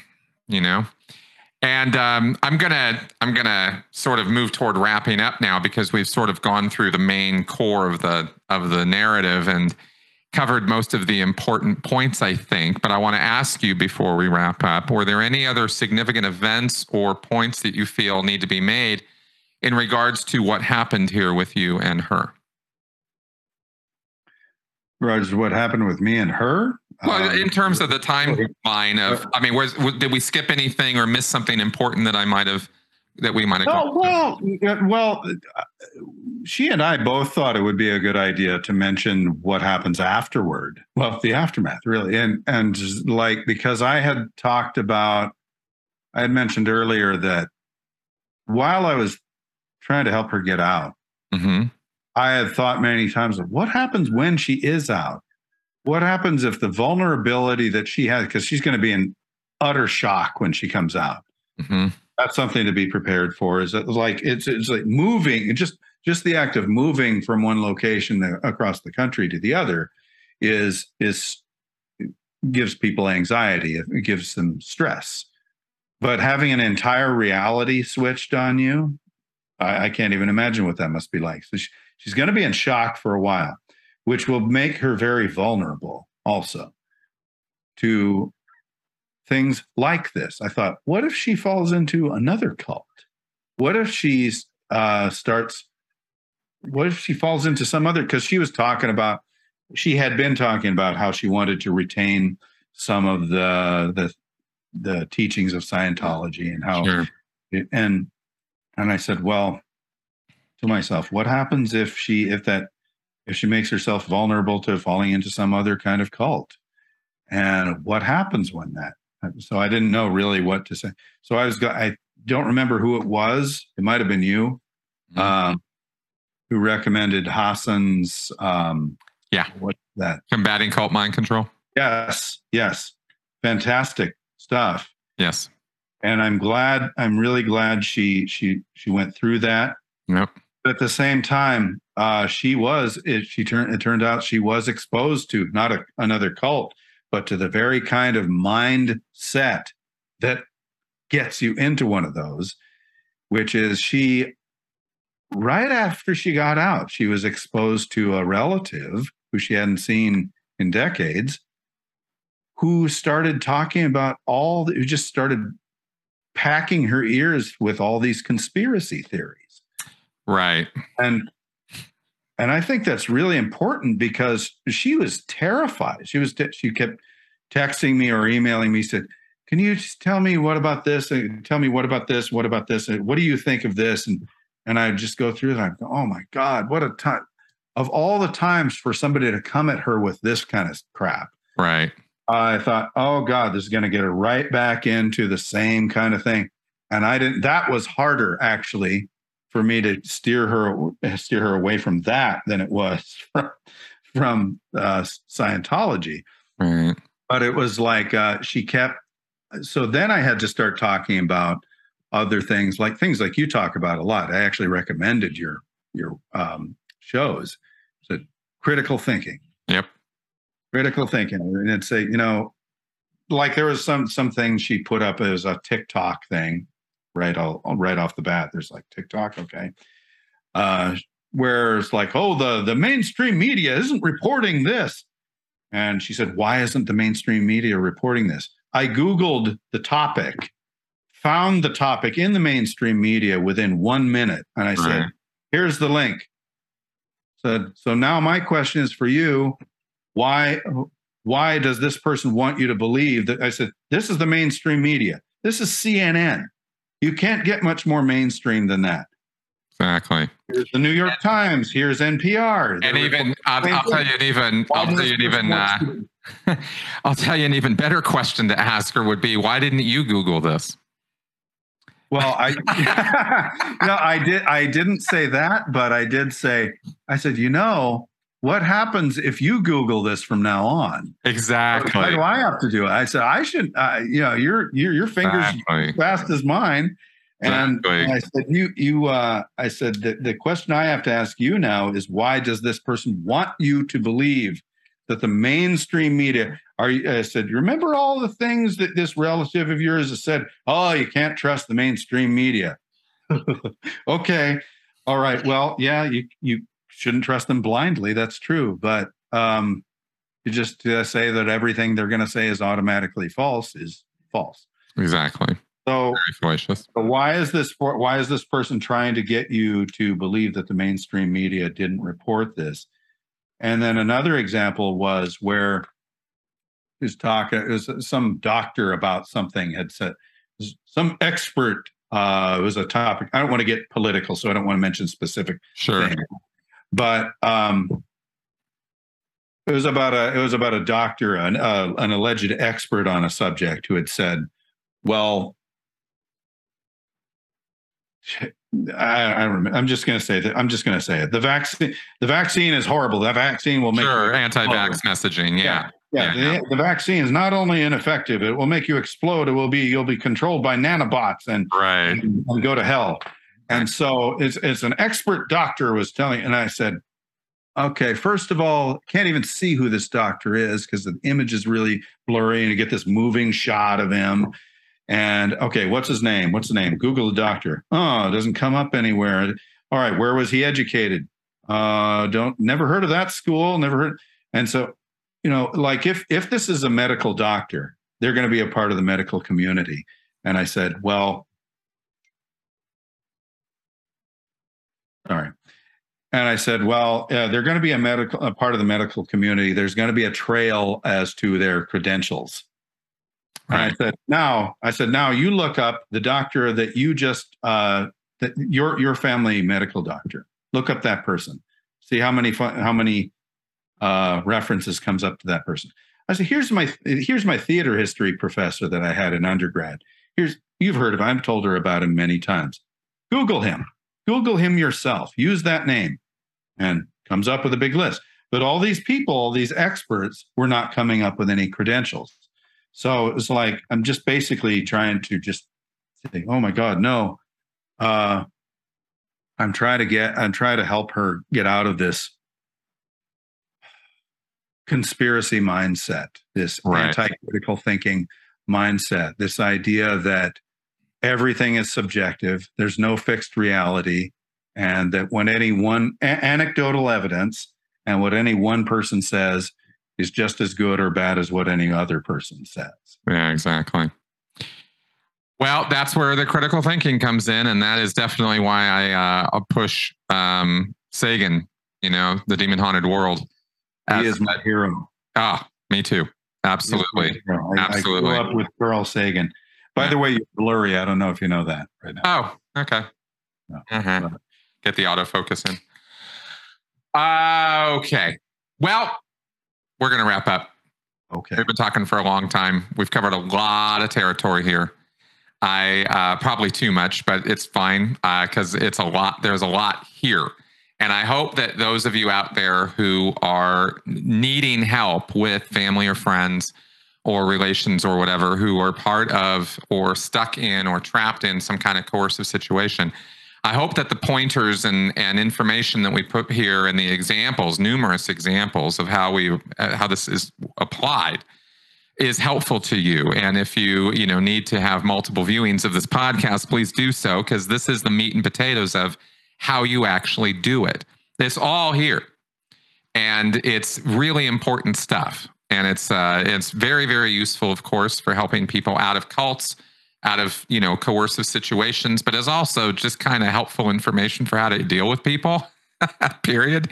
And I wish I was better at it myself. You know, because because we all have our our our issues and triggers and places where we fall down and all that. So it's not like if you can't do all of this perfectly, don't you know? Then then you can't do it at all. It's not not at all the point. You can do it. You should do it, and please do do it. you know, and and fumble your way through, and you'll figure it out along the way. And, and it's really all in the interest of helping somebody. So you know, you're really not going to fall too far flat if you're really honestly intending to help somebody. So Could I could I add Oh, um, please, couple just a couple that I'll try to be real quick and you can edit it out, of course. Sure, sure. But I actually was coming up with things that I thought would be important to touch on. Yeah. And I ended up I ended up coming up with this list of things that I thought would be would make would are good for failure if you want to fail. Hmm. And they ended up all beginning with A's, so it's like the six A's or something like that. Most of them. Yeah. Uh, in my opinion, just my opinion, if you want to fail, you should do these things: abduction, kidnap, and that doesn't just mean kidnapping; it also means blocking the person's path of egress, means of egress, something like that. Um, abduction that's going to traumatize them, and then abuse. Anytime you you and I have talked about that uh, together, physical, emotional, which includes gaslighting, by the way, um, anger, because people withdraw from anger. Mm. You're angry at a person. If you vent your frustrations at them, they'll go away, and you'll lose their trust. And alienation, uh, based by other words, uh, meaning you're dumb, I'm smart. Mm. You're weak, I'm strong. You're wrong, I'm right. Your world is your world sucks, mine is awesome. Yeah. You made the wrong decision. You're a fool. You're uh, but but I'm smart. Yeah. Her relative tried to do that to her. The relative I was talking about. And uh Yep. not not good. That, that, that never helps anything. Um, arrogance. Uh, even if you know more than the person, and and you do because you're on the outside world, even if you know, don't condescend or vent your frustration on them, Mhm. and and and then attacks of any kind, and and I say of any kind because that includes on the attacks uh, on the cult. That that could be an even. I feel like that could be an even bigger mistake than attacking the person. Mhm. Directly, absolutely, and certainly too early on. Absolutely, that's the Yeah. case. Absolutely. There were and there were times. There was one time when Katherine did start to say to me, "I was. I feel really bad that I that I haven't been praising the church to you much more. I haven't been. I haven't been uh, saying very many nice things about them. She hadn't been saying anything bad about them at all. But but I just want you to know that everything everything I am, everything you love is because of because of this." And I said, and I said, this really disturbs me that you would say this. I said, because I knew you before this, this church got a hold of you. And I said, I remember everything about you, and you were a great person before that. The church didn't do that. Mm. No, the the church. It's it's not a matter of because because they'll try to tell you everything. Yeah, everything I am is because of the church. Everything bad that I am is because of me. That's right. And That's and right. to get and to get them to understand that that's not the truth at all. That they're a good person because they're a good person. They're they're great because they and the ones they love made them great. The church didn't do any of that. The cult didn't do it. Exactly. Exactly. Cool. Good. Well, thank you for making those points. They are all valid and very good points to be made. Um, so, with that, we're going to wrap up this episode. Thank you very much, everybody who has uh, who who've uh, participated, listened in on this. Uh, thank you for inviting us into your home this week as well, of course. And um, I will put out there right now, just because I really don't talk about this enough, and since we are wrapping up this podcast, I did. It's applicable here, maybe more so than any other show I've done. Uh, if you need help with this, if you are a person out there who has a family member or a friend who is stuck in a coercive situation and you don't know what to do, or you are stuck in some kind of a situation and you don't know what to do or how to begin or where to proceed or whatever, I do consulting on this exact thing. And uh, that is a service I provide. And I will advertise that here, right here and now, that if you need help, contact me. I might be able to be of assistance to you in this. So um, I do not do that for free, by the way, but we can talk about that. So, uh, with all of that being said, I want to thank you again, John, for taking the time and uh, care and everything you took in putting this together and, and being a, a guest on my show today. Thank you very much. Oh, it was a it was a privilege. I I really enjoy all of the the stuff that I've seen of yours on online. Uh, it's a privilege to be a part of the cause in this way. Awesome. Well, thank you. And uh, Thanks for having it was, you did. You did a stellar job. You really did a bang up job, and I want to. I can't validate it enough. Um, it's not usual, average, or ordinary what you did. You went way above and beyond. Even if it didn't feel like it or you didn't think that's what you were doing, I'm telling you, you did, and it was very, very admirable. And I and I really want to validate that for for uh, for what it was. Well, thank you very much.